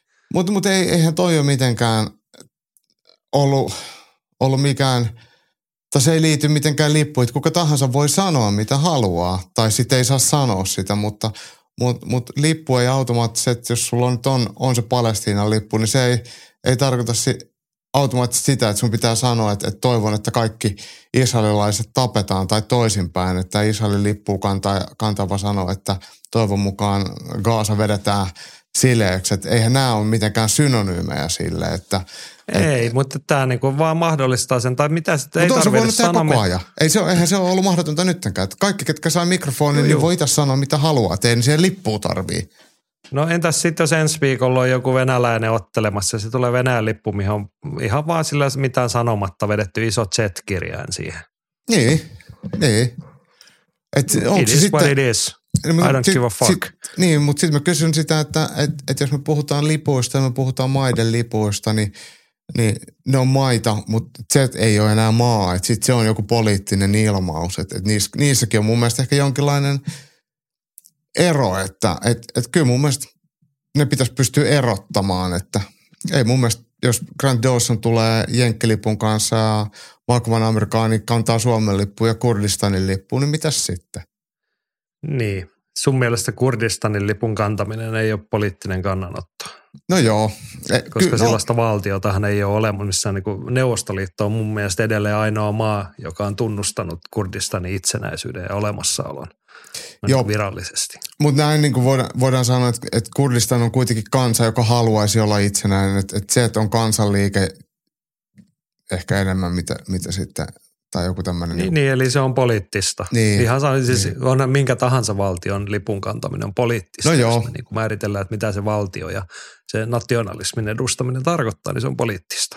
Mutta sitten sittenhän, jos Tai ajatellaan, sitten että, voidaan niinku ihan vaan silleen viattomasti sanoa, että Palestiinan kansakin haluaa ihan vaan olla itsenäinen, että jättäkää meidät rauhaan, niin me ei pommiteta ketään. Ja ihan sama niin kuin israelilaiset tietty voi sanoa omasta näkökulmasta, että mitä me ollaan mukaan tehty. Niin, Me ollaan tässä Niin. vaan yritetty olla ihan rauhassa ja lanata noin tonne mereen asti, mutta Niin. tota, mitä te siitä nyt tuutte sanomaan? Mutta mut siis, mut tämä lippu, lippuhommahan, mehän, kyllähän meillä pelaa Suomen maajoukkuekin, pelaa jalkapalloa Suomen lipun kanssa. Ei se pitäisi olla mikään ongelma. Et kyllähän Joo, se on, joo. Mä se on ihan sitä niinku mieltä, ok. että kaikki nämä kansalliset tunnukset voitaisiin pyyhkiä pois urheilusta, mutta se on toinen juttu se. Mutta ehkä mua nyt enemmän tökkii taas se, että miten niinku Dana White pesi tästä kätensä, että, niinku, että ikään kuin hän ei ollut mitään päätöstä koskaan tekemässä. Ja Kyllä. ikään kuin, niinku, että joku on vaan tehnyt virhepäätöksen, että mistä siinä on ollut kyse silloin, että reagoitiin Venäjä ja Ukraina asiaan sillä, että eiköhän piiloteta koko juttu. Ja nyt sitten todetaan, että, niinku, että no fuck it, me tuodaan takaisin, että ihmiset te olette liian herkkiä. Että kaikilla on aina jostain paha mieli. Niin, me ei ole tehty Ei. yhtään mitään. Tästä oli siis, tästä oli niitä uutispätkiä. Ilmeisesti se pressi, mä en ole sitä kattonut koko ajan, se oli ilmeisesti sitten jatkunut näet, kun Deina oli se, tämä pätkä loppui siihen, että ihmiset on tosi herkkiä, aina give a fuck. Ja sitten joku oli kysynyt jonkun vähän kiusallisen kysymyksen jonkun ottelija sopimustilanteesta, niin sitten se oli suht jotain alkanut kämättää siitä, että mitä sä tollasia puhut tyyppistä. Koska UFC-presseissä he ei koskaan saa kysyä mitään liian kriittistä. Ei tietenkään, ei tietenkään. I don't give a fuck. No niin, se UFCstä, eikö vaan? Kyllä, mennään eteenpäin. Joo, jos mä niin me, meillä oli, viime viikolla puhuttiin Bellator 300. Ketään ei kiinnosta, ketään ei ole sitä nähnyt, ketään ei kommentoi mitään. Mutta Twitteristä löytyy jotain semmoisia 10 sekunnin highlight-pätkiä niistä matseista. Haluatko sä summata? Paremmat voitti. No niin, näin siinä yleensä käy. Se tarkoittaa sitä, että suomalaisten, no me nyt tietenkin tiedettiin, että Usman Nurmagomedov on kova ukko, koska hän on Jerry Kvarnströminkin voittanut, mutta hän voitti Brent Primuksen tekemällä mitä tahtoi viisi erää.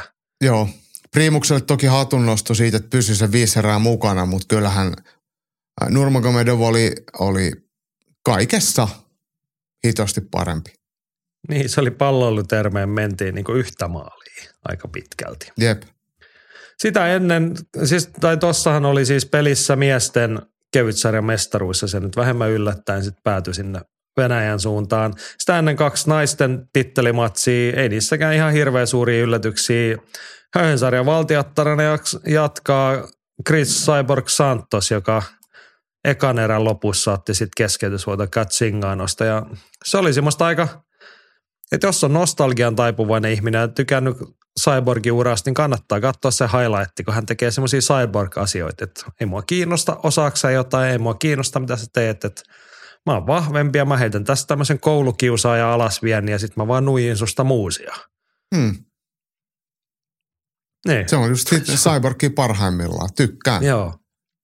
Sitten tota, mitäs täällä lukee? Naisten Catchweight Championship. Mitä tuolla tapahtuu? 127 paunaa. No toi ei päässyt painoihin, toi ketä otti koteloon toi Havain likka. Ilma Lei McFarlane. Mm.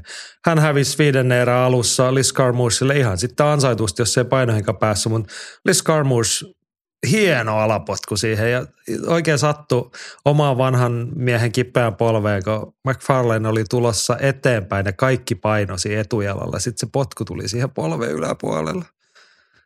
Että se niinku oikeasti petti sinne sisäänpäin aika ruman näköisesti. Mä luulen, että siihen oli tullut useampi potku jo, että se ei ole niinku laakista. Että et yleensä nuo alapotkut, vähän kuin kroppalyönnitkin, ne jää niinku pankkiin, niin, niin tota. Kylläkö, mutta sitten se osui niinku vielä silleen, että se ei tullut pohkeeseen, vaan se tuli oikeasti niin, että se polvi, tai että silleen, että sitä on tosi vaikeaa varmaan jarruttaa sitä, niin ottaa vastaan sitä liikettä siihen. Ja sitten se paino oli kaikki siihen etujalalla vielä, niin se loppui kyllä siihen kuin seinään. Jep, Joo, mutta Liz Carmouche olemme iloisia hänen puolestaan. kyllä, kyllä. Ihan vaan niin kuin pikkunostona tuolta prelimeistä Englannin Leah McCourt voitti Sarah McManin keskeytyksellä ekassa erässä. Ja eikö tästä nyt sitten ollut puhetta, että seuraavaksi sitten Cyborgia vastaan McCourt? Joo, oli. Ja kun mehän ollaan tässä nyt pohdittu, onko tämä nyt sitten vika, tämä kolmassadas Bellator, mutta mut kyllä ne näköjään jatkaa. Okei. Okay.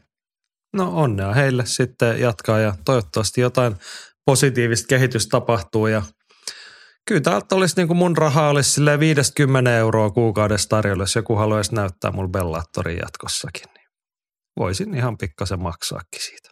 Joo, mutta ei sun rahat ei kelpaa, ne on verisiä. no joo, suomalaiset verirahat. Niin. Tiedän tämän. yritin kuitenkin nyt tarjota niin kuin, tukea tämmöisen pienen yrittäjän liiketoimintaa, mutta ei väkisi. Joo. Sitten olisi varmaan aika puhua nyrkkeilystä. Vihdoinkin.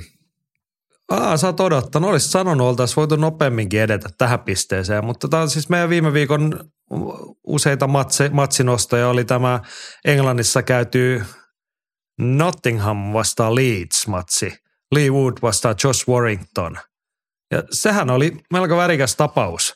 Annetaanko ylilöntiperheen kertoa ensin? Kyllä. Meidän nyrkkeiluukoista Henkka raportoi, että Wood Warrington oli juuri niin kovaa tykitystä kuin pystyi odottamaan. Hurja lataus ja tunnelma yleisössä oli mieletön. Warrington oli hurjassa iskussa, tuli päälle kuin höyryjuna ja ennen lopetusta vei lähestulkoon kaikki erät paitsi sen, missä sai pistevähennyksen. Mutta taas nähtiin se kamppailulain hienous, yksi isku voi muuttaa kaiken. Woodin etukäden koukku osui ja se oli lopun alkua kunnon real life Rocky äijä. Sitä ennen kerran jos toisenkin oli pientä tuntua ilmassa, että Warrington olisi vetässyt Woodin tonttiin. Pakko antaa kreditit coach Benille, joka on kyllä saanut ihan uuden vireen Woodille, vaikkakin tässä matsissa Wood oli jossain määrin koko ajan alakynnessä. Ensi vuonna sitten painoissa ylös Warrington osoitti, että on edelleen top-äijä. Rantasen Petri toteaa, että Warrington aivan huikeaa matsia seitsemän erän lopulle asti, kunnes teki virheen ja Wood sai lyödä muutaman lyönnin aivan vapaasti ja matsi ohi. Pakko kuitenkin sanoa, että Wood näytti tasan 10 sekuntia hyvältä. Ne vaan olivat kuitenkin ratkaisevat 10 sekuntia. No, Jaakko, kommentoi sä tähän väliin. Meillä on tuolla lisääkin arvioita tulossa, mutta mitäs jäi matsista mieleen? Mulla jäi ehkä pien pettymys, että et, mm, Lee Wood otteli mielestäni huonosti. Oli oikeastaan ekan kahden jälkeen, näytti sille, että oli ihan tyhjä. Ei kiinnostanut otella, valitteli koko ajan tuomarille, että lyödään niskaa. Ää, oli koko ajan jäljessä ja Josh Warrington taas näytti sille, että, että, että hänelle tuo painonveto ei ole ylivoima, että hän jaksaa ja otteli tosi fiksusti ja kurinalaisesti, vaikka sitten seitsemän erän ihan viime sekunneilla niin jäi siihen imuroimaan riittävän määrän lyöntejä ja kävi, kävi kanveesilla. Ja sitten matsi pistettiinkin sitten ekasta luvun laskusta heti poikki. Ja se on tietenkin herättänyt sitten vähän puhetta suuntaan jos toiseen, olisi ehkä voinut jatkuu, mutta, mutta, mutta hieno, siis tarinahan oli hieno, ottelun koko kulku oli yllättävä ja silleen kiva katsoa, mutta, mutta mä odotin Lee Wood, äh, Woodilta auttamatta enemmän. Ja täällä ollaan hehkutettu valme, valmennuskaksikkoa, niin, niin ainakaan tähän matsiin ei, ei, ei voi sille mitenkään lähteä kehumaan, että olisi tehty jotain ihmeellistä, vaikka se voitto tuli ja mä luulen, että painoluokan vaihto on ainoa oikea ratkaisu.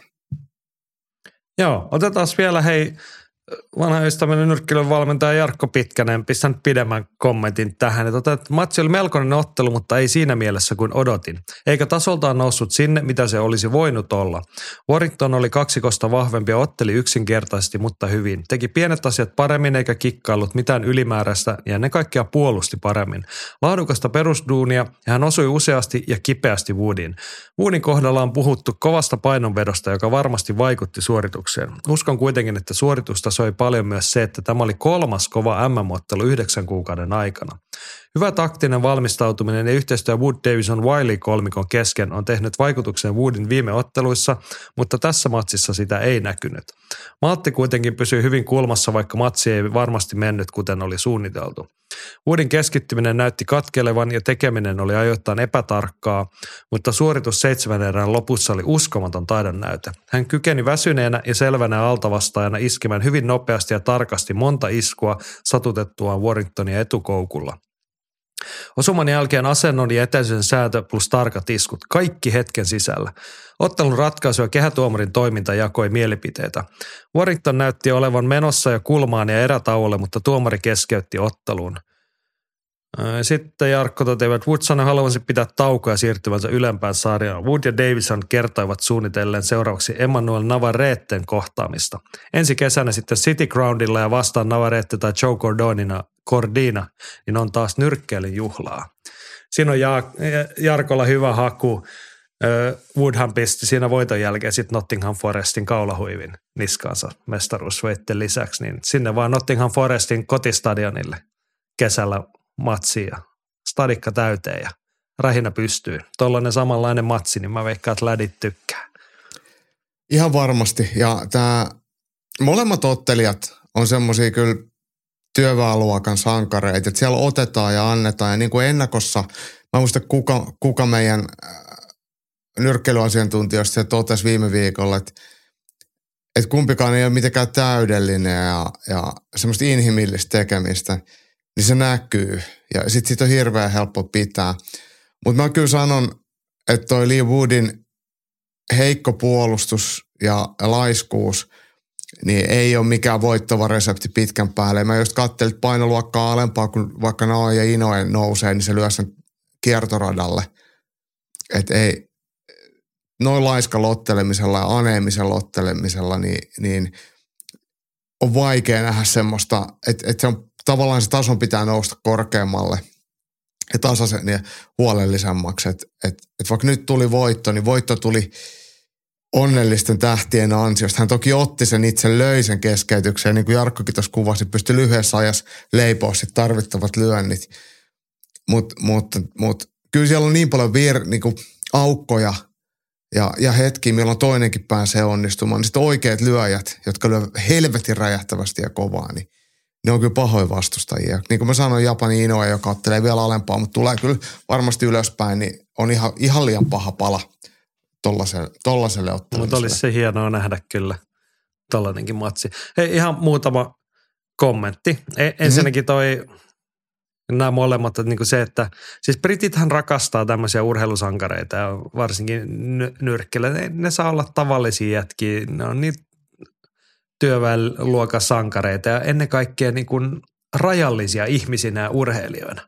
Niin jos me lähdetään vaikka, eihän Ricky Hatton ollut maailman paras nyrkkeilijä, mutta hän on luultavasti ollut yksi maailman rakastetuimpia nyrkkeilijöitä. Tyyppinen hahmo. Jep, siis ja ei mitenkään väheksymättä hänen osaamistaan, mutta että siinä oli rajat siinä osaamisessa. Niin on näilläkin jätkillä, mutta että britit tykkää tällaista, ne ansaitsee tällaisia. Niin hienoa, että tällaisille miehille on kansansuosiota tarjolla. Toinen pointti tuohon, mä jokainen sinä mukaan lukien tässä nyt kehunut sitä Warringtonin esitystä. Mä tykkään siitä, että Jarkko nosti nyt edes sen niin kuin absoluuttisen hienouden niistä matsin kymmenestä viimeisestä sekunnista.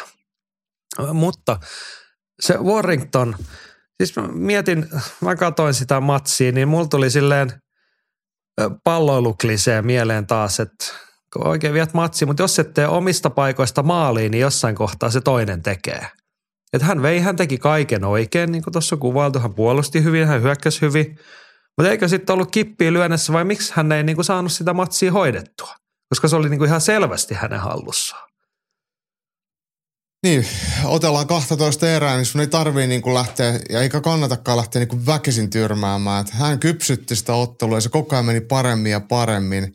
Että ennemminkin siitä tuli vaan niin kuin pieni nukahdus ja toiselle onnist, onnistuminen. Ja kun puhutaan palloilusta, mikä, tai mistä tahansa tämmöistä niin maalipelistä, niin jos toinen tekee yhden maalin, se voit aina tasoittaa. Että sulla on sitten koko loppuaika tehdä se maali, niin me ei oikein voida sillä niin ihan suoraan vertausta tehdä. Ellei Fudiksessa muutettaisi sääntöjä niin, että se, ketä tekee ekan maalin, niin se matsi päättyy siihen. Siitä me voitaisiin ehkä sitä käyttää. Niin, no joo, totta toikin. Mutta ehkä sitten tuohon lähestymistapaan ei niinku oikein sovi ton tason virheet, että sä oikeasti imuroit tuollaisen. Mä oon sanonut tämän monta kertaa ja mä tuun sanoa tämän monta kertaa, mutta mä, mä muistutan nyt tästä. Tämä pätee vapaa-otteluun tosi hyvin ja myös ammattinyrkkeilyyn. Et meillä on koko ottelu aikaa voittaa, mutta silmänrapaus riittää häviämiseen. Ja tämä mun mielestä kuvaa sitä, että Warrington otti periaatteessa seitsemän tai 6,9 hyvää erää ja ihan pieni virhe, niin sitten kaikki menee roskiin. Että se on tosi armotonta, että et, et sun pitäisi koko aika vaan pystyä olemaan siinä niin läsnä, niin läsnä, niin läsnä kuin vaan ikinä voi olla. Niin ei tällaista sattuisi. Ei voi häntä syyttää mitenkään, mutta tämä on just se kamppailulajien hienous, että, että sä voit olla kuinka paljon tahansa johdossa ja silti hävitä. Niin, ei tarvi häntä syyttää, mutta tota se on se realiteetti, että miksi hävisit matsin. Niin tämmöttis se nyt meni. Hei, otetaan Petrillä vielä toinen nyrkkelynosto viikonlopusta. Ei tutkana alle, mutta viikonloppuna ottelevat myös Jurdo Ramirez ja Joe Smith Jr. Mielenkiintoiseksi homman teki se, että kummatkin hävisivät edellisen matsinsa raskaan keskisarjan MM-vyöstä Ramirez Bivolille ja Smith Peter Biejeville. Nyt pojat ottelivat painoluokkaa ylempänä. Hyvä matsi, jossa Ramirez näytti olevan napsun parempi nyrkkele ja otti selvän pistevoiton. Mulla jäi tässä nyt eniten mieleen se, että jonkun nimi on ollut Joe Smith ja sitten se on päättänyt antaa lapselleen saman nimen. No sä voit olla Joe Smith Jr. Hmm. No sitten sit, Joo, niin no niin. todennäköisyys, että sun nimi muistetaan, niin on, on hyvä. Et kun jo- jonkun pitää miettiä joku Kyllä, amer- kyllä. englanninkielinen nimi, niin se, se on varmaan Joe ja se sukunimi on varmaan Smith. Niin. Onkohan se joskus joutunut selventämään? Mulla on kerran käynyt asiakaspalvelutilanteessa, kun olette ehkä huomannut, mulla on pikkasen ha- harvinais tai erikoisempi sukunimi, niin kerroin nimeni, niin se tuli hiljaisesti, kun oot sä tosissas? Olen. Joo. Mm, Hei, mun, mun pitää, mä oon ehkä tämänkin kertonut jo, mutta, mutta me, meidän ylilyöntiperheen ystävät äh, Topi, joka tuolta Fat Lizardillakin puuhastelee, niin Topin sukunimi on Kairenius ja muistan kouluaikana, kun, kun Topi tilasi Konan sarjakuvalehteä ja se oli my- myyty hänelle puhelimen välityksellä, niin, niin kun hän oli selit, sanonut, että nimi on Kairenius ja näin, niin se tuli nimellä Topi Koiramies. Onko se, eikö hänellä ole sometilit on sitten jotain tämmöistä? On koiramies, joo, kyllä. Niin, Tästä niin. on joku Ai, siinä on 35 vuotta tämmöinen varmaan aikaa. 30 vuotta ainakin. Mahtavaa. Tulispa Joo. vielä Konan sarjakuvalehti. No niin, mutta onko sulla jotain sanottavaa Ramirez vastaan Smith Junior matsista? Se, että sekä Bivol että Beterbiev niin on hyviä ottelijoita ja toivon mukaan he ottaa keskenään, että et, et, kun he, heidät tuossa mainittiin. Oi, hie- hieno nyrkkeilyvuosi on meneillään, mutta tommonen matsi mahtuisi kyllä vielä vaikka Itse asiassa taitaa olla muuten tulossakin. Sä voit mennä seuraavaan asiaan, niin mä et varmista vielä, että oliko se nyt buukattu. No minä kerron tässä kohtaa vielä Masalta tärkeä nosto. Englannissa Chessboxing Nationin illassa ratkottiin Norjan keskisarjan mestaruusottelu Nikolai the Pawn Star Rammin ja Birk Busiboy Ruudin välillä. Matsi loppui seitsemässä erässä Ruudin voittoon shakkimatilla. Matsi oli ilmeisesti osa TV-prokkista, joka Suomessa tunnetaan nimellä hulluja urheilulajeja. Eka tuotantokausi löytyy Yle Areenasta. Suosittelen. Tuo shakkinyrkkelyilta taas löytyy Chessboxing Nationin YouTube-kanavalta. Sitäkin suosittelen. Huhu muuten kertoo, että keväällä ratkottaisiin ekat shakkinyrkkelyn SM-kisat Porissa. Nyt Jaakko kuulostaa aika vastustamattomat tarjoukset, että shakkiturnauksen SM-kisat ja Pori, Björnebori. Lähdetäänkö? Ja osallistuu. No en mä siitä tiedä, mutta mennäänkö kattoa ainakin. Mä oon käynyt nyt kuluneen kymmenen vuoden aikana ainakin kaksi kertaa Porissa, että luulisin, että mulla olisi niin maakuntamatkailukiintiö täynnä, mutta melkein tuolla myyntipuheella sitä voi jo harkita. Joo. Ei mitään, hei, sieltä vaan shakkinyrkkeilyyn liittoja ja muut masat ja niin laita tietoa tulemaan, niin kyllä me vakavasti harkitaan, että uskalletaanko me lähteä. Että otetaan tarpeeksi piispiksiä ja luotiliivit mukaan, niin sitä Porissa aina voi käydä. Joo, ja laittaa No niin. mullet perukin päälle. Mä muuten hei lisään nyt sulle tuohon vielä sen, se kun mä puhuin tuosta Beterbievin ja Bivolin ottelusta, niin ei ole buukattuna, mutta Beterbiev ottelee Callum Smithia vastaan, niin se on buukattuna ää, tammikuulle. On sekin aika hyvä. On, on tosi hyvä, tosi hyvä. Hyvää lupaa tulevallekin nyrkkeilyvuodelle. Mutta hyvää lupaa myös se, että mitä meiltä löytyy postilaatikosta. Ylilyönti podcast. Kamppailu kansan radio. Postilaatikossa Kamppailukansa radiossa ensimmäisenä vuorossa Conor Corneri. Henkka toteaa, että Conor on ilmeisesti palannut USADan testauspooliin. Voiko tästä päätellä, että UFC 300 ja Conor on mukana? Lasse Pettinen oli kommentoinut Uncle Danan mukaan paperityöt on tehty, mutta varsinaista testiä ei ole Conorilta saatu. Mutta joo, aika varmasti näillä näkymin UFC 300 tullaan ajoittamaan niin, että Conor pääsee mukaan. Niin, säännöthän on ihan selkeä, että se on kuusi kuukautta ensimmäistä testistä, niin sitten saa totella. Varmaankin tulee toteutumaan. Näin se varmasti on. Ja tämä tosiaan, just näin kuin pojat tuossa sanoi, niin Conor on itse jotain laukonut, että nyt se on niinku paperityöt tehty, mutta vi, mutta se ei ole vielä edennyt siihen testausvaiheeseen. Et ilmeisesti tämä prosessi etenee nyt tällä viikolla ja Dana White sanoi, että älkää pitäkö hänen päätä panttina, mutta mut suunta ainakin näyttäisi olevan oikea ja UFC 300 joskus huhtikuussa, niin siihen tämä just menisi, eli Conor McGregor tullaan siellä näkemään ja tarkistelin tuossa just Twitteriin vai oliko se Instassa, niin, niin Conor siellä taas jotain, jotain puhu treenaamista, sanoi, että aikoo, aikoo pitää korkea paikka vai onko se ehkä kenties törkeän paikan leiri ennen seuraavaa matsia. Ai voi, että ei, ei nähdä C-level Conoria sitten ehkä vai? Se olisi muuten helvetin siis... hauska UFC 300 taas Meksikossa. Niin ei se varmaan, kun eikö toi nyt halunnut, että he menee Meksikoon sitten tota, Mehikon itsenäisyyspäivänä. Hän haluaisi sinne. Hieno ilta. Mutta joo, siis näin pitkälle ollaan tiedotettu, että on muuten aika komea tammikuun lopussa UFC 297 Toronto, Canada. Niin siitä kun mennään noin kerran kuukaudessa numerokorttiin, niin sehän osuu huhtikuulle se UFC 300, niin siinähän kerkeisi muutaman pissatestin antaa, jos ei pohja sula kupista pois, niin tota, maltamme tuskin odottaa. Mä, mä haluan vielä sanoa tuohon UFC 297, kun se mainitsit Torontossa. Muuten sinne voisi lähteä, mutta Torontossakin on talvi tuohon aikaa. Ei pysty menemään. Mutta siellä on hieno ottelu ja julkaistu Arnold Allen vastaan Movsar Evloev, eli todella kova höyhän sarjan matsi. Niin. No kyllä mä olisin valmis ottaa mun Montreal Canadiens pipo ja laittamaan talvitakin niskaan ja lähteä Kanadaan pitkästä aikaa.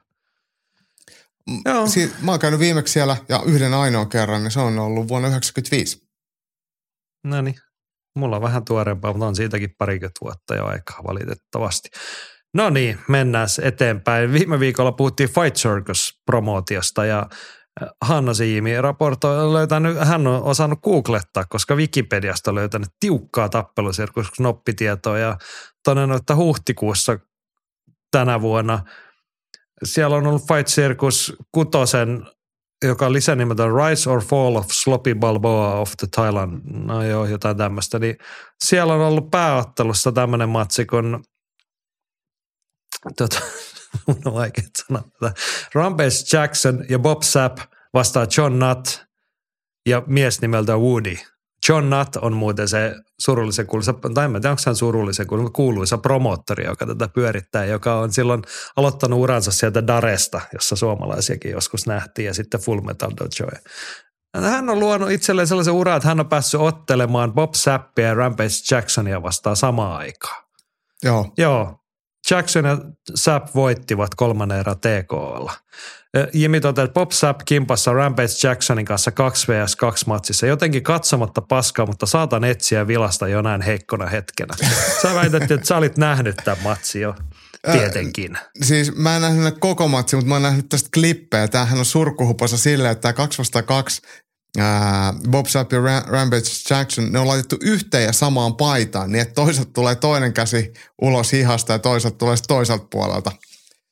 Ja ne on no on niin kuin, vähän kuin identtisesti, eikä anteeksi, siemilaisia kaksosia on vedetty samoihin kamoihin. Se on kyllä todella hauskan näköistä. Ja kannattaa ihmiä muidenkin katsoa. Enkä mä sen ottelun kulusta tiedä, miten mä vaan mietin, mitä helvettiä tämä on. Mutta nyt, nyt tota, osasin yhdistää, että En ole ihan varma, kannattaako katsoa. Siis, äh, mä, mä kysyn siis, sulta, onkohan no. tämä, jos John Nutke tätä vetää, niin, niin onko hän kuunnellut aikoinaan sitten tota Beatlesin Intian vuosia ja lähtenyt sitten sinne happomatkalle ja lähtenyt kehittämään tällaista tota, projektia. Tämä vaikuttaa just sellaiselle, että, että vähän, vähän hymyilyttää. Mä en tiedä oikeasti, että saa, kannattaako se hymyillä. Niin, ei, ei mua oikeasti niin kuin hirveästi, niin kuin semmoinen hämmentynyt kysymys tulee siis, tai ei kysymys, vaan niin kuin fiilis, että mietitkö, ei se siis – No Bob Sapp ja Rampage Jackson, niin ei, he, ei heillä nyt ole mitään niin kuin tankissa urheilun kannalta tänä jälleen, mutta ei he ihan halvalla lähde tuollaisen, että mieti se on tuollaisen ihan kirjaimellisen sirkuksen saanut luotua. Sillä on niin paljon hilloa, että soittaa, että no hei Bob ja Rampage, tuutteko te tänne Taimaaseen?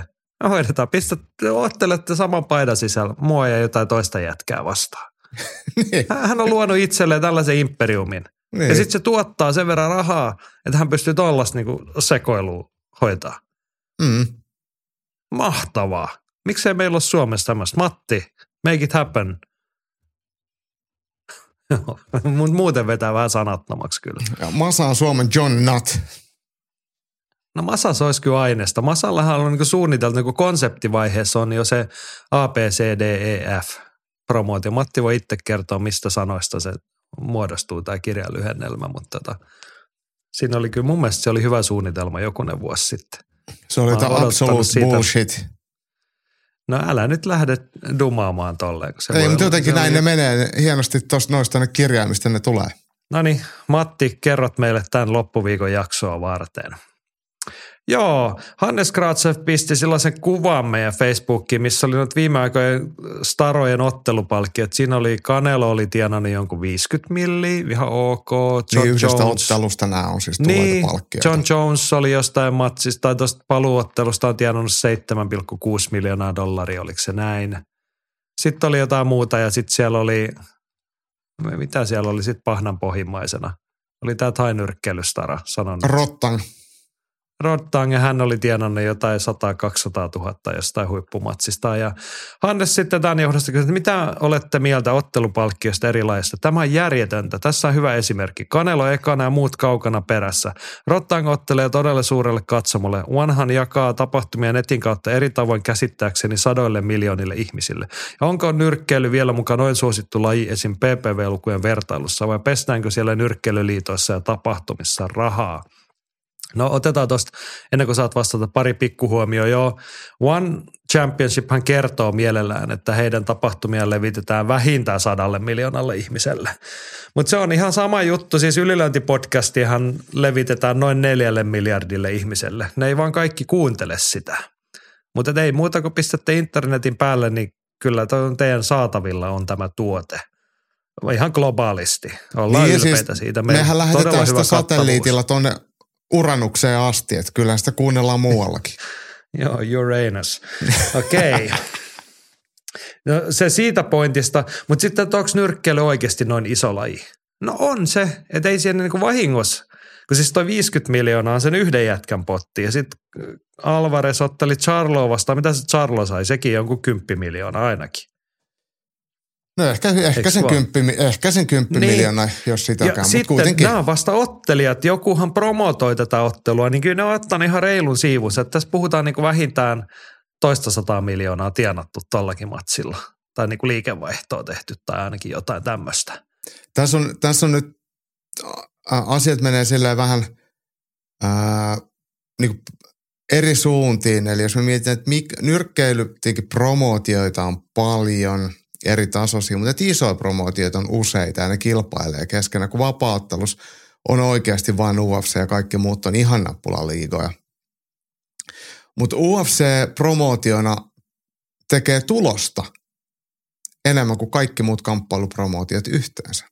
Eli UFC itsessään on isompi kuin kaikki muut niin kuin promootiot liikevaihdolta, niin kuin heidän tulokseltaan. En tekee omistajilleen rahaa.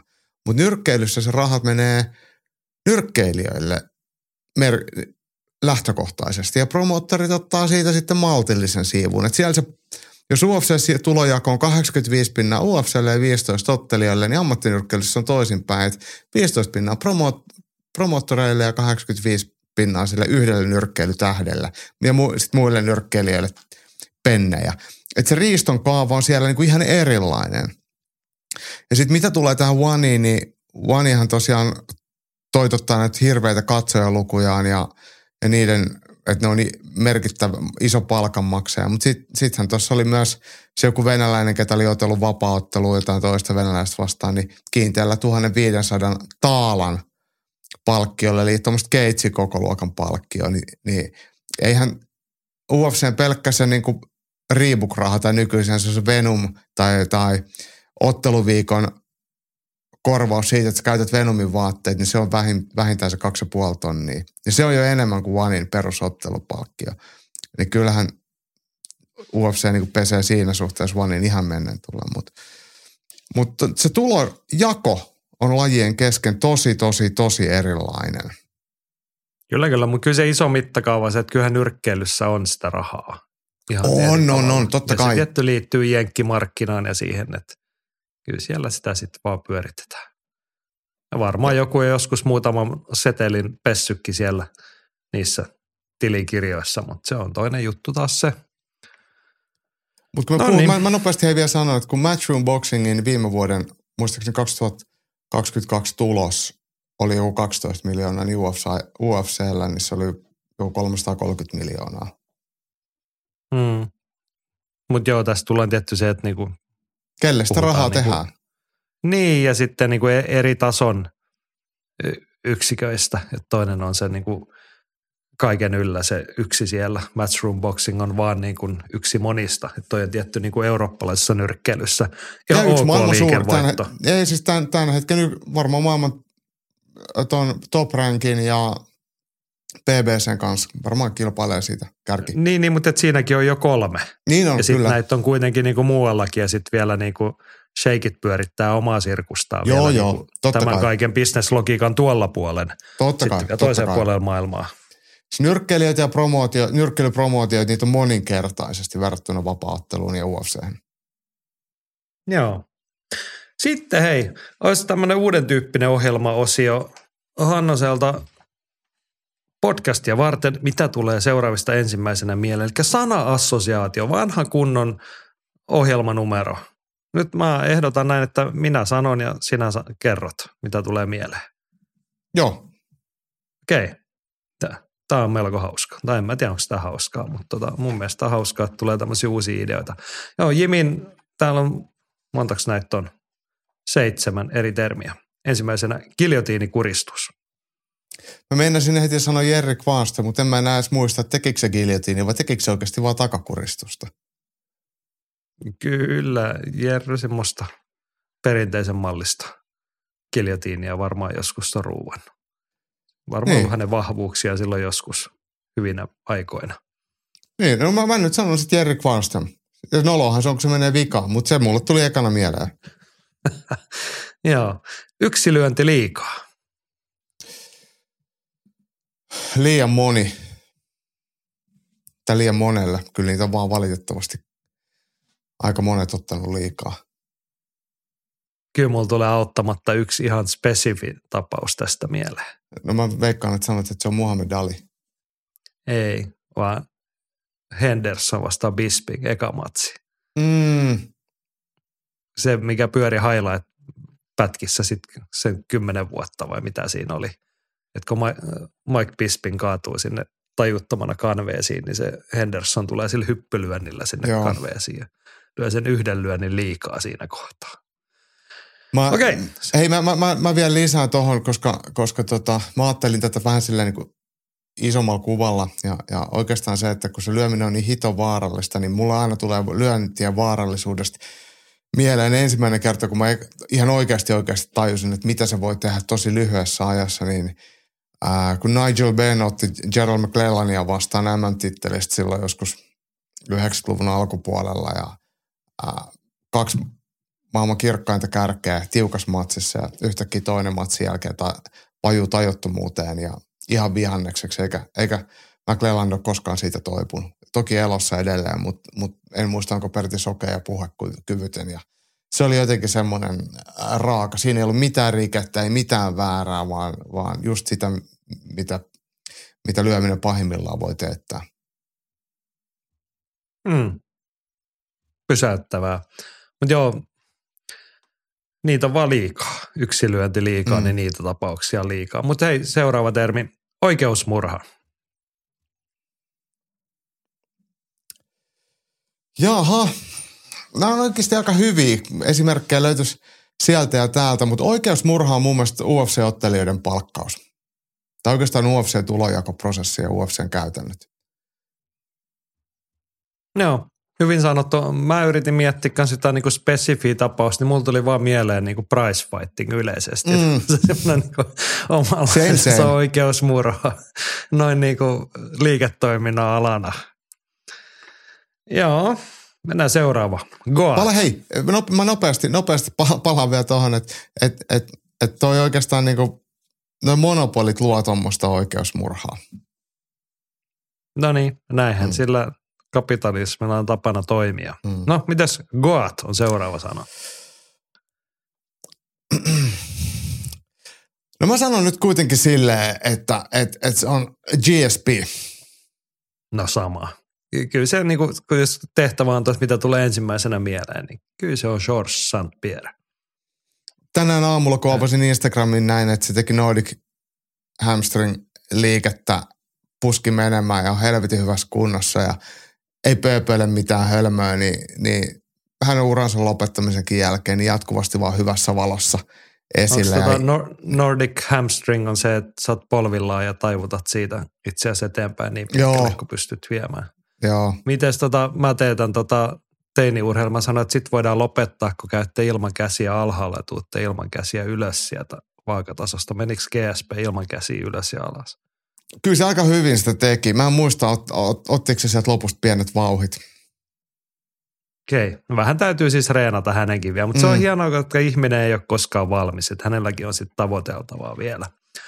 Joo, mutta hei, suosittelemme, jos yhtään liikunnutta, tehtä, tehkää Nordic Hamstring liikettä. Se edesauttaa tai ehkäisee kaikenlaisia vaivoja tuota jalkojen yläpäädyn suunnalta. Mä voin sanoa, että se Joo. aiheuttaa vitunmoista kipua takareisiin. No se on eri juttu. Se, se, se on vaikka sä kuullut, että se on vaan sitä kipua, kun heikkous poistuu sun kehostas. No Niin. Mä oon kuullut tämän Mä sanonnan, mutta se on valetta. Mulla ei ole heikkoutta. No niin. Goatin kohdalla päädyttiin GSP. Mä ollaan epäillyt, että onko tässä ollut Jimmille jotain tarkoitushakutus, koska seuraava termi on lay and pray. No sit tulee mieleen ehkä, ehkä suomalaista vapaattelijoista Toni Valtonen. Okei. Okay. Mulla tulee enemmänkin mieleen semmoinen niin kuin mennyt aika. Mm. Mm. Toihan niin kuin hyvin vahvasti semmoinen niin kuin 90-luvun vuosituhannen Vuosituhannen alku.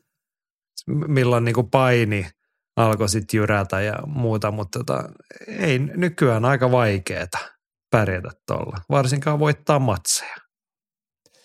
Se on, onneksi toi lay and pray termi on jo, sitä joutuu onneksi kuulee tosi harvoin, mutta mun mielestä oli, se oli semmoinen ilmiö, mikä väritti vahvasti vapaaottelua ja teki siitä todella tylsää pahimmillaan. Mm.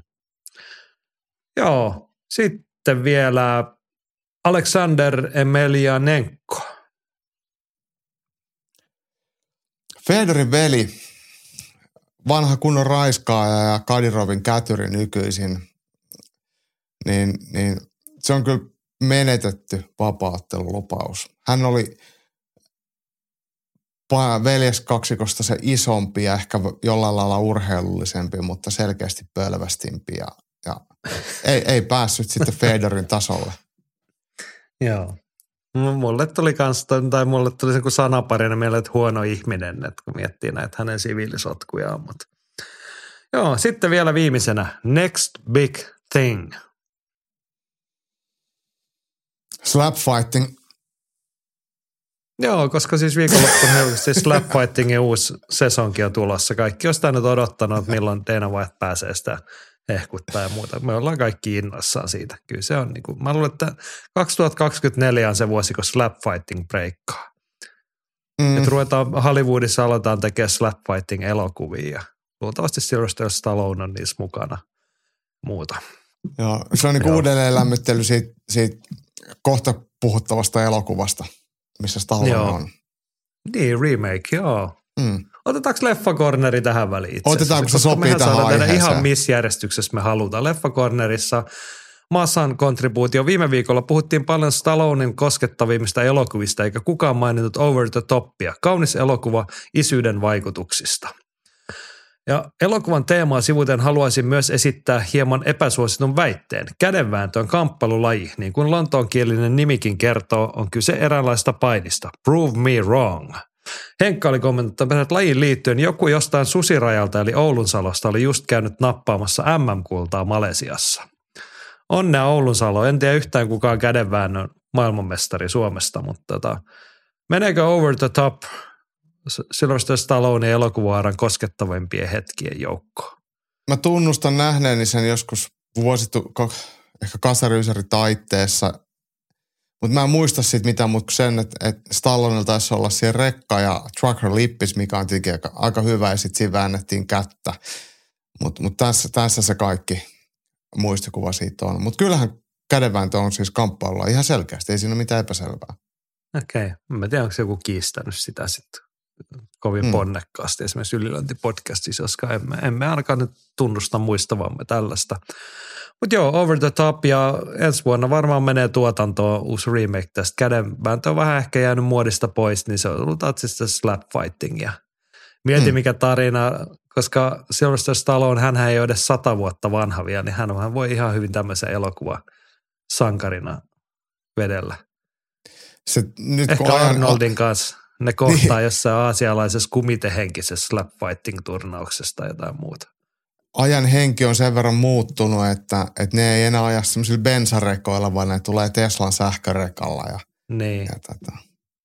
Ehkä tämä sijoittuukin sitten tota, noin Vegasiin tai johonkin suurelle mm. stadionille, mutta tällainen on tulossa. Mä oon melko varma, että se alkaa olla pikkuhiljaa tuotannossa jo. Tällainen vähän poikkeama normaalijärjestyksestä ja tämän viikon jakso huipentuu tekniikkakornille, jossa on Petriltä todella mielenkiintoinen kysymys nyrkkelyyn liittyen. Ja nyt viitataan taas siihen Wood Warrington-matsiin ja muuhunkin. Nytkin viikonlopun useassa matsissa kehätuomari varoitti ottelijaa niskaan lyömisestä. Lähes jokaisessa näistä kuitenkin vastaanottaja joko sukelsi eteenpäin tai käänsi päätään niin, että lyönti osui niskaan. Eikö tässä kohtaa enemmänkin pitäisi varoittaa sitä vastaanottajaa, että älä nyt mene kääntelemään sitä päätäsi noin.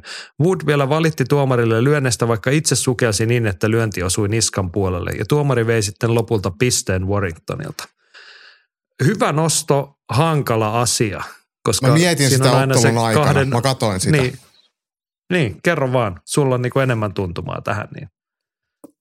Tämä sama tapahtuu esimerkiksi potkulajeissa, että miksei myös ihan vapaattelussa, mutta useimmin niin kuin vaikka ta, potkunyrkkeilyssä tai tainyrkkeilyssä, että, että potkastaan niin, että se osuu tuonne niin käden taakse selän puolelle, munuaisten puolelle jotenkin, niin, niin sitten siinä syytään potkasia, vaikka todennäköisesti toinen on kääntänyt kylkeä tai selkään. Niin se on ihan sama tilanne. Ja, niin, niin kyllä mun mielestä, jos toisen, miten nyt voisi sanoa, niin kuin rintamaliine tai pää, nenä osoittaa johonkin muualle kuin kohti vastustajaa ja sitten lyönti tulee alueelle, mihin ei saa lyödä, niin on vastaanottajassa, että se välttelee ottelemista. Ja sitten tässä mä luulen, että tässä Wood Warrington ottelussa, niin ää, valmentajat on, tai siis kun on käytetty tuomaripalaveria ennen ottelua ja leirit on saanut sitten, tai tiimit on saanut tuomarin kanssa keskustella, niin siellä on varmaan Woodin tiimin puolelta Warringtonin tämmöistä klassista likaisuutta haluttu kitkeä ja sanottu tuomarille pitää puuttua ajoissa. Ja sitten tuomari on, jos se nyt velvoitettu, mutta lähtee kuitenkin jo siihen ottelun sillä linjalla, että toi toinen lyö takaraivoa ja siihen pitää puuttua. Mutta tuossa matsissa mun mielestä ei kertaakaan Warrington lyönyt kielletysti. Että ennemminkin vika oli Woodissa ja, ja samalla osoitti turhaut, turhautumista siinä. Että noissa mun mielestä kehätuomarin pitäisi olla tarkempi. Ja just se, että jos ottelija sukeltaa eteenpäin tai välttelee, kääntää päätä lähiottelutilanteessa tai, tai vaikka sitten – potkutilanteessa potkujen jälkeen jotenkin huonossa asennossa toinen fudaa selkään, niin vittuuks kääntelet, että pysy, pysy paikalla. Niin. Mä mietin siinä mielessä niin kuin mun mielestä hankala kohda, kun siis mähän on aina sitä mieltä, että matseja voitetaan kaikin käytettävissä olevin keinoin. Ja se on niin kuin, periaatteessa se on ihan niin kuin säännönmukainen hyväksyttävä taktiikka, että toinen yrittää lyödä potkasta, niin tuu lähelle, niin kuin ota se etäisyys pois, jotta se lyönti ei olekaan siihen kohtaan, mihin se on tarkoitettu osuma. Eikö vaan? Mm. Tämän tyyppistä. Ja sitten se pään painaminen otsa eteenpäin, se on niin kuin joskus tarkoituksella, joskus vaan syvästi inhimillistä, että siinä asennossa sieltä nyt tullaan. Pään kääntäminenkin on inhimillistä huono tapa, mutta sitä tapahtuu. Mutta sitten just helposti sitten ammattiurheilun puolella, kyllä joskus tulee meidän livetään kyynisen puolelle, tota tehdään tarkoituksella myös. Niin siis tarkoituksella sitä niin kuin rikettä hakien. Mm, kyllä, kyllä, kyllä. Joo, että et, et just tämä Wood Warrington oli hyvä esimerkki siitä, kun Warrington tykkää lyödä koukkuja ja lyö molemmilta puolilta koukkuja, lyö koukkusarjoja ja tykkää otella lähellä, niin, niin Wood pystyy oikein asettaa itsensä semmoiseen tilanteeseen, että, että Warrington tavallaan tekee sen rikkeen, mikä ei ole rike. Mm. Tai ei tulisi olla ja, rike. Ja sitten taas kehätuomarit esimerkiksi asetetaan melko kohtuuttomaan tilanteeseen välillä näissä. Mm. Mm. Joo. Ja se, mitä mä Oliko sanoin tässä joku tuosta... kysymys, mihin meidän pitäisi vastata vai niin kuin?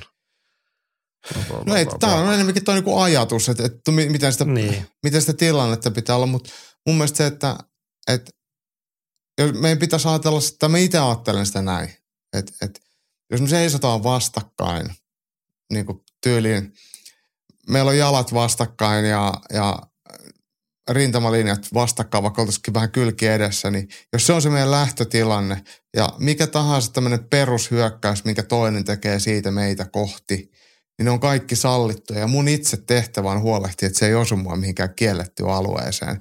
Että jos toinen yhtäkkiä vaikka kääntää kokonaan selän ja lyö jonkun kiertolyönnin ja mä lyön sitä silloin samaan aikaan takaraivoon, niin sehän, enhän mä voi sille mitään, toinen päättää yhtäkkiä kääntää selän. Että jos se olisi silloin lyöjän vika, niin silloin se tarkoittaa, että toinen voisi koko ajan hyökkää eteenpäin selkä menosuuntaan ja kääntyy vaan lyömään ja sitten taas kääntää selän, niin teoriassa.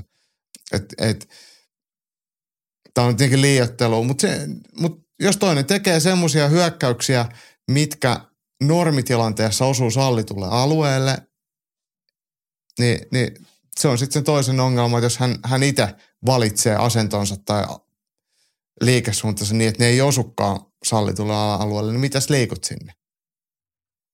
Niin. Mutta oikeasti hankala kysymys silleen.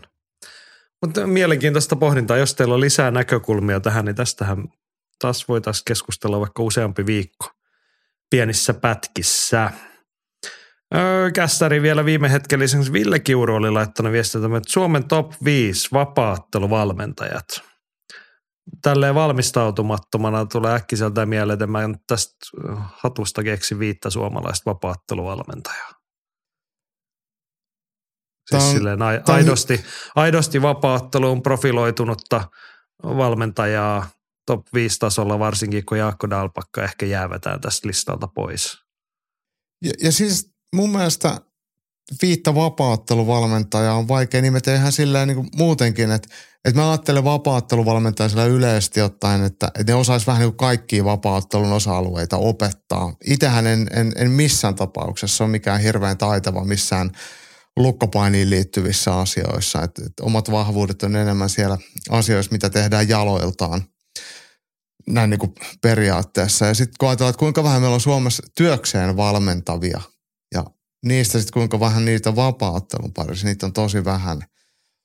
Mm, Ketä mä itse nostasin tuolta niin kuin heti kentästä esiin, niin on Anton Kuivanen, joka tekee vapaa valmennustyökseen ja Sami Mehamedi samalla lailla, joka työkseen valmentaa vuodesta toiseen.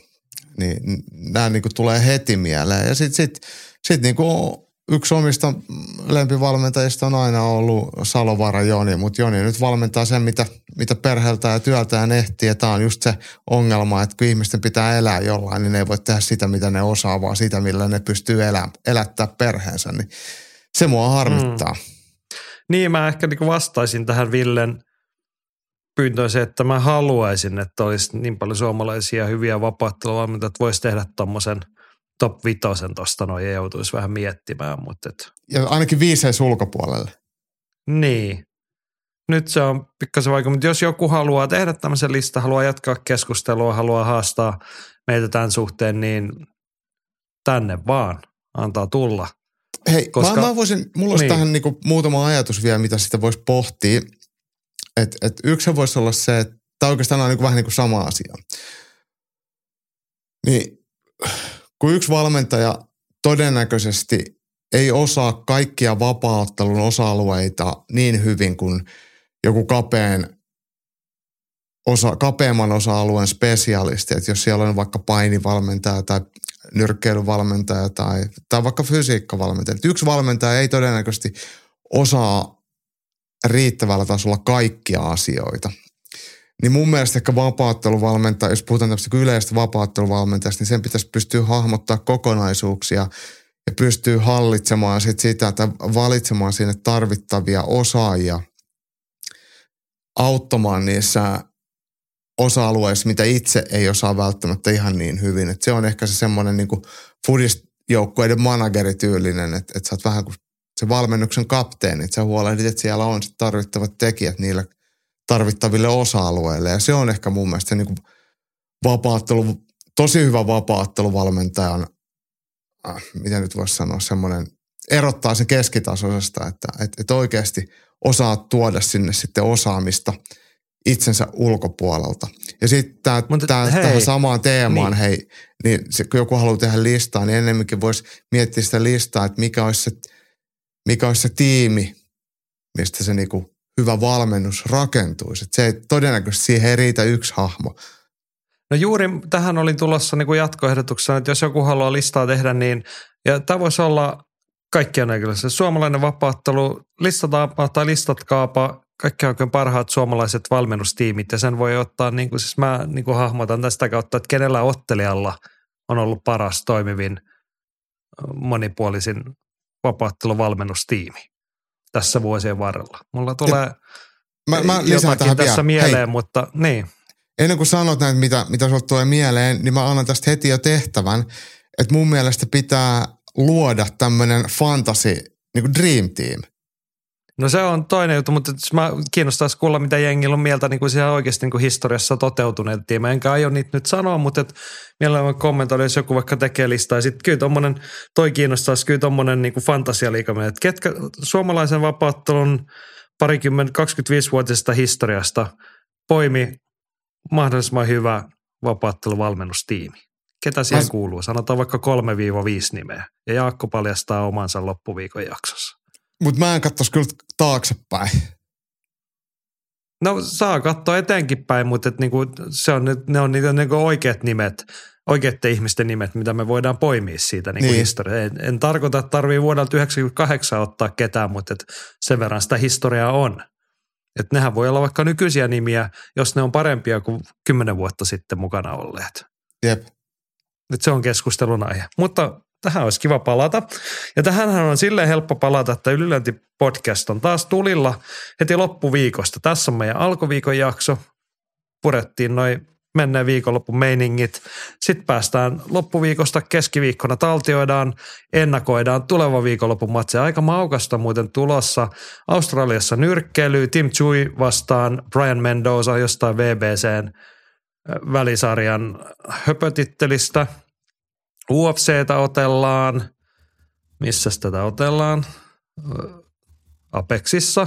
Joo. Sodik Yusuf, Edson Barbosa. Barbosa aina tykätään katsoa. Jennifer Maija, Viviane Araujo. Ja nämä on vaan niin kuin vähän lämmittelyä. Sittenhän meillä on tällainen kuin Cage Warriors 161 Dublinissa. Ja siellä nyt on mitä on muita ukkoja, mutta sitten on Solomon Simon vastaan Marko Sarasjärvi ja James Sheehan vastaan Olli Santalahti kyllähän me tästä sytytään. Eikä tässä vielä kaikki. Imatralla Karelia Fight, eikö se ole tänä lauantaina? Kyllä, Karelia Fight 17 ja meikäläinenkin lähtee sinne paikan päälle. Ja, ja siellähän muun muassa Appa Husseinin paluu ja tässä kaikkea muuta kivaa meillä siellä oli. No mun mielestä sinne oli amatöörimatseihin noin sata ilmoittautujaa, että siellä varmaan tullaan näkemään joku 40 amatöörimatsia ja sitten iltatapahtumassa joku, olisiko ollut 13. Romeo Tanvera, paikallinen kevyen raskaan sarjan mörkö, niin tekee ammattilaisdebyytin ja se on pääotteluna. Vaikka niin kuin debytantti, niin oman kylän poikia ja todella näyttävä ottelu. Mun mielestä hyvä siirto. Näin. Tällaista kaikkea me Mut hei, Jani. ennakoidaan sitten loppuviikon. Oota hetki. Me pistetään pakettiin sitten, mitä odotettaisiin viikonloppuun, mistä näkee – mitä tulee tapahtuu, sen kuulette lyöntipodcastista. Ja eikä tässä vielä kaikki, koska ei tarvi kärsiä puutostilasta, vaikka nyt tämän tuoreelta ku- kuuntelisit, niin siinä välissä seuraavaa podcastia odotellessa kannattaa mennä ylilöintistudion pariin ja Jaakko kertoo, mitä siellä on tarjolla. No tähän oli just tulossa, kun tämä, ettei unohdu, niin meillä ylilöintistudiossa on tuore kaksinkertainen ADCC Lukkopainin Euroopan mestari Heikki Jussila kahden jakson verran vieraana. Sunnuntaina julkaistiin haastattelu ja nyt tänään maanantaina iltapäivästä tulee vielä tekniikka tripla ja mielenkiintoinen hahmo ja myös vapaattelijoille validia tekniikkaa tekniikkakornerissa luvassa, niin vaikka itse sanoinkin, niin Jussilla on kyllä nasta jätkä ja, ja dippajinssi on aina dippajinssi. niin, nämä on omanlaisia ihmisiä. Mutta joo, menkää katsomaan yliointistudio. Siellä on muutakin tuoretta kamaa taas, jos et ole ihan just käynyt. Niin kannattaa ottaa silloinkin viikoittainen rutiini, että käytte sitä tsekkailemassa. Tämä oli alkuviikon ylilöintipodcast. Torstaina palaillaan. Siihen asti pitäkää itsestänne ja toisistanne huolta ja voikaa hyvin.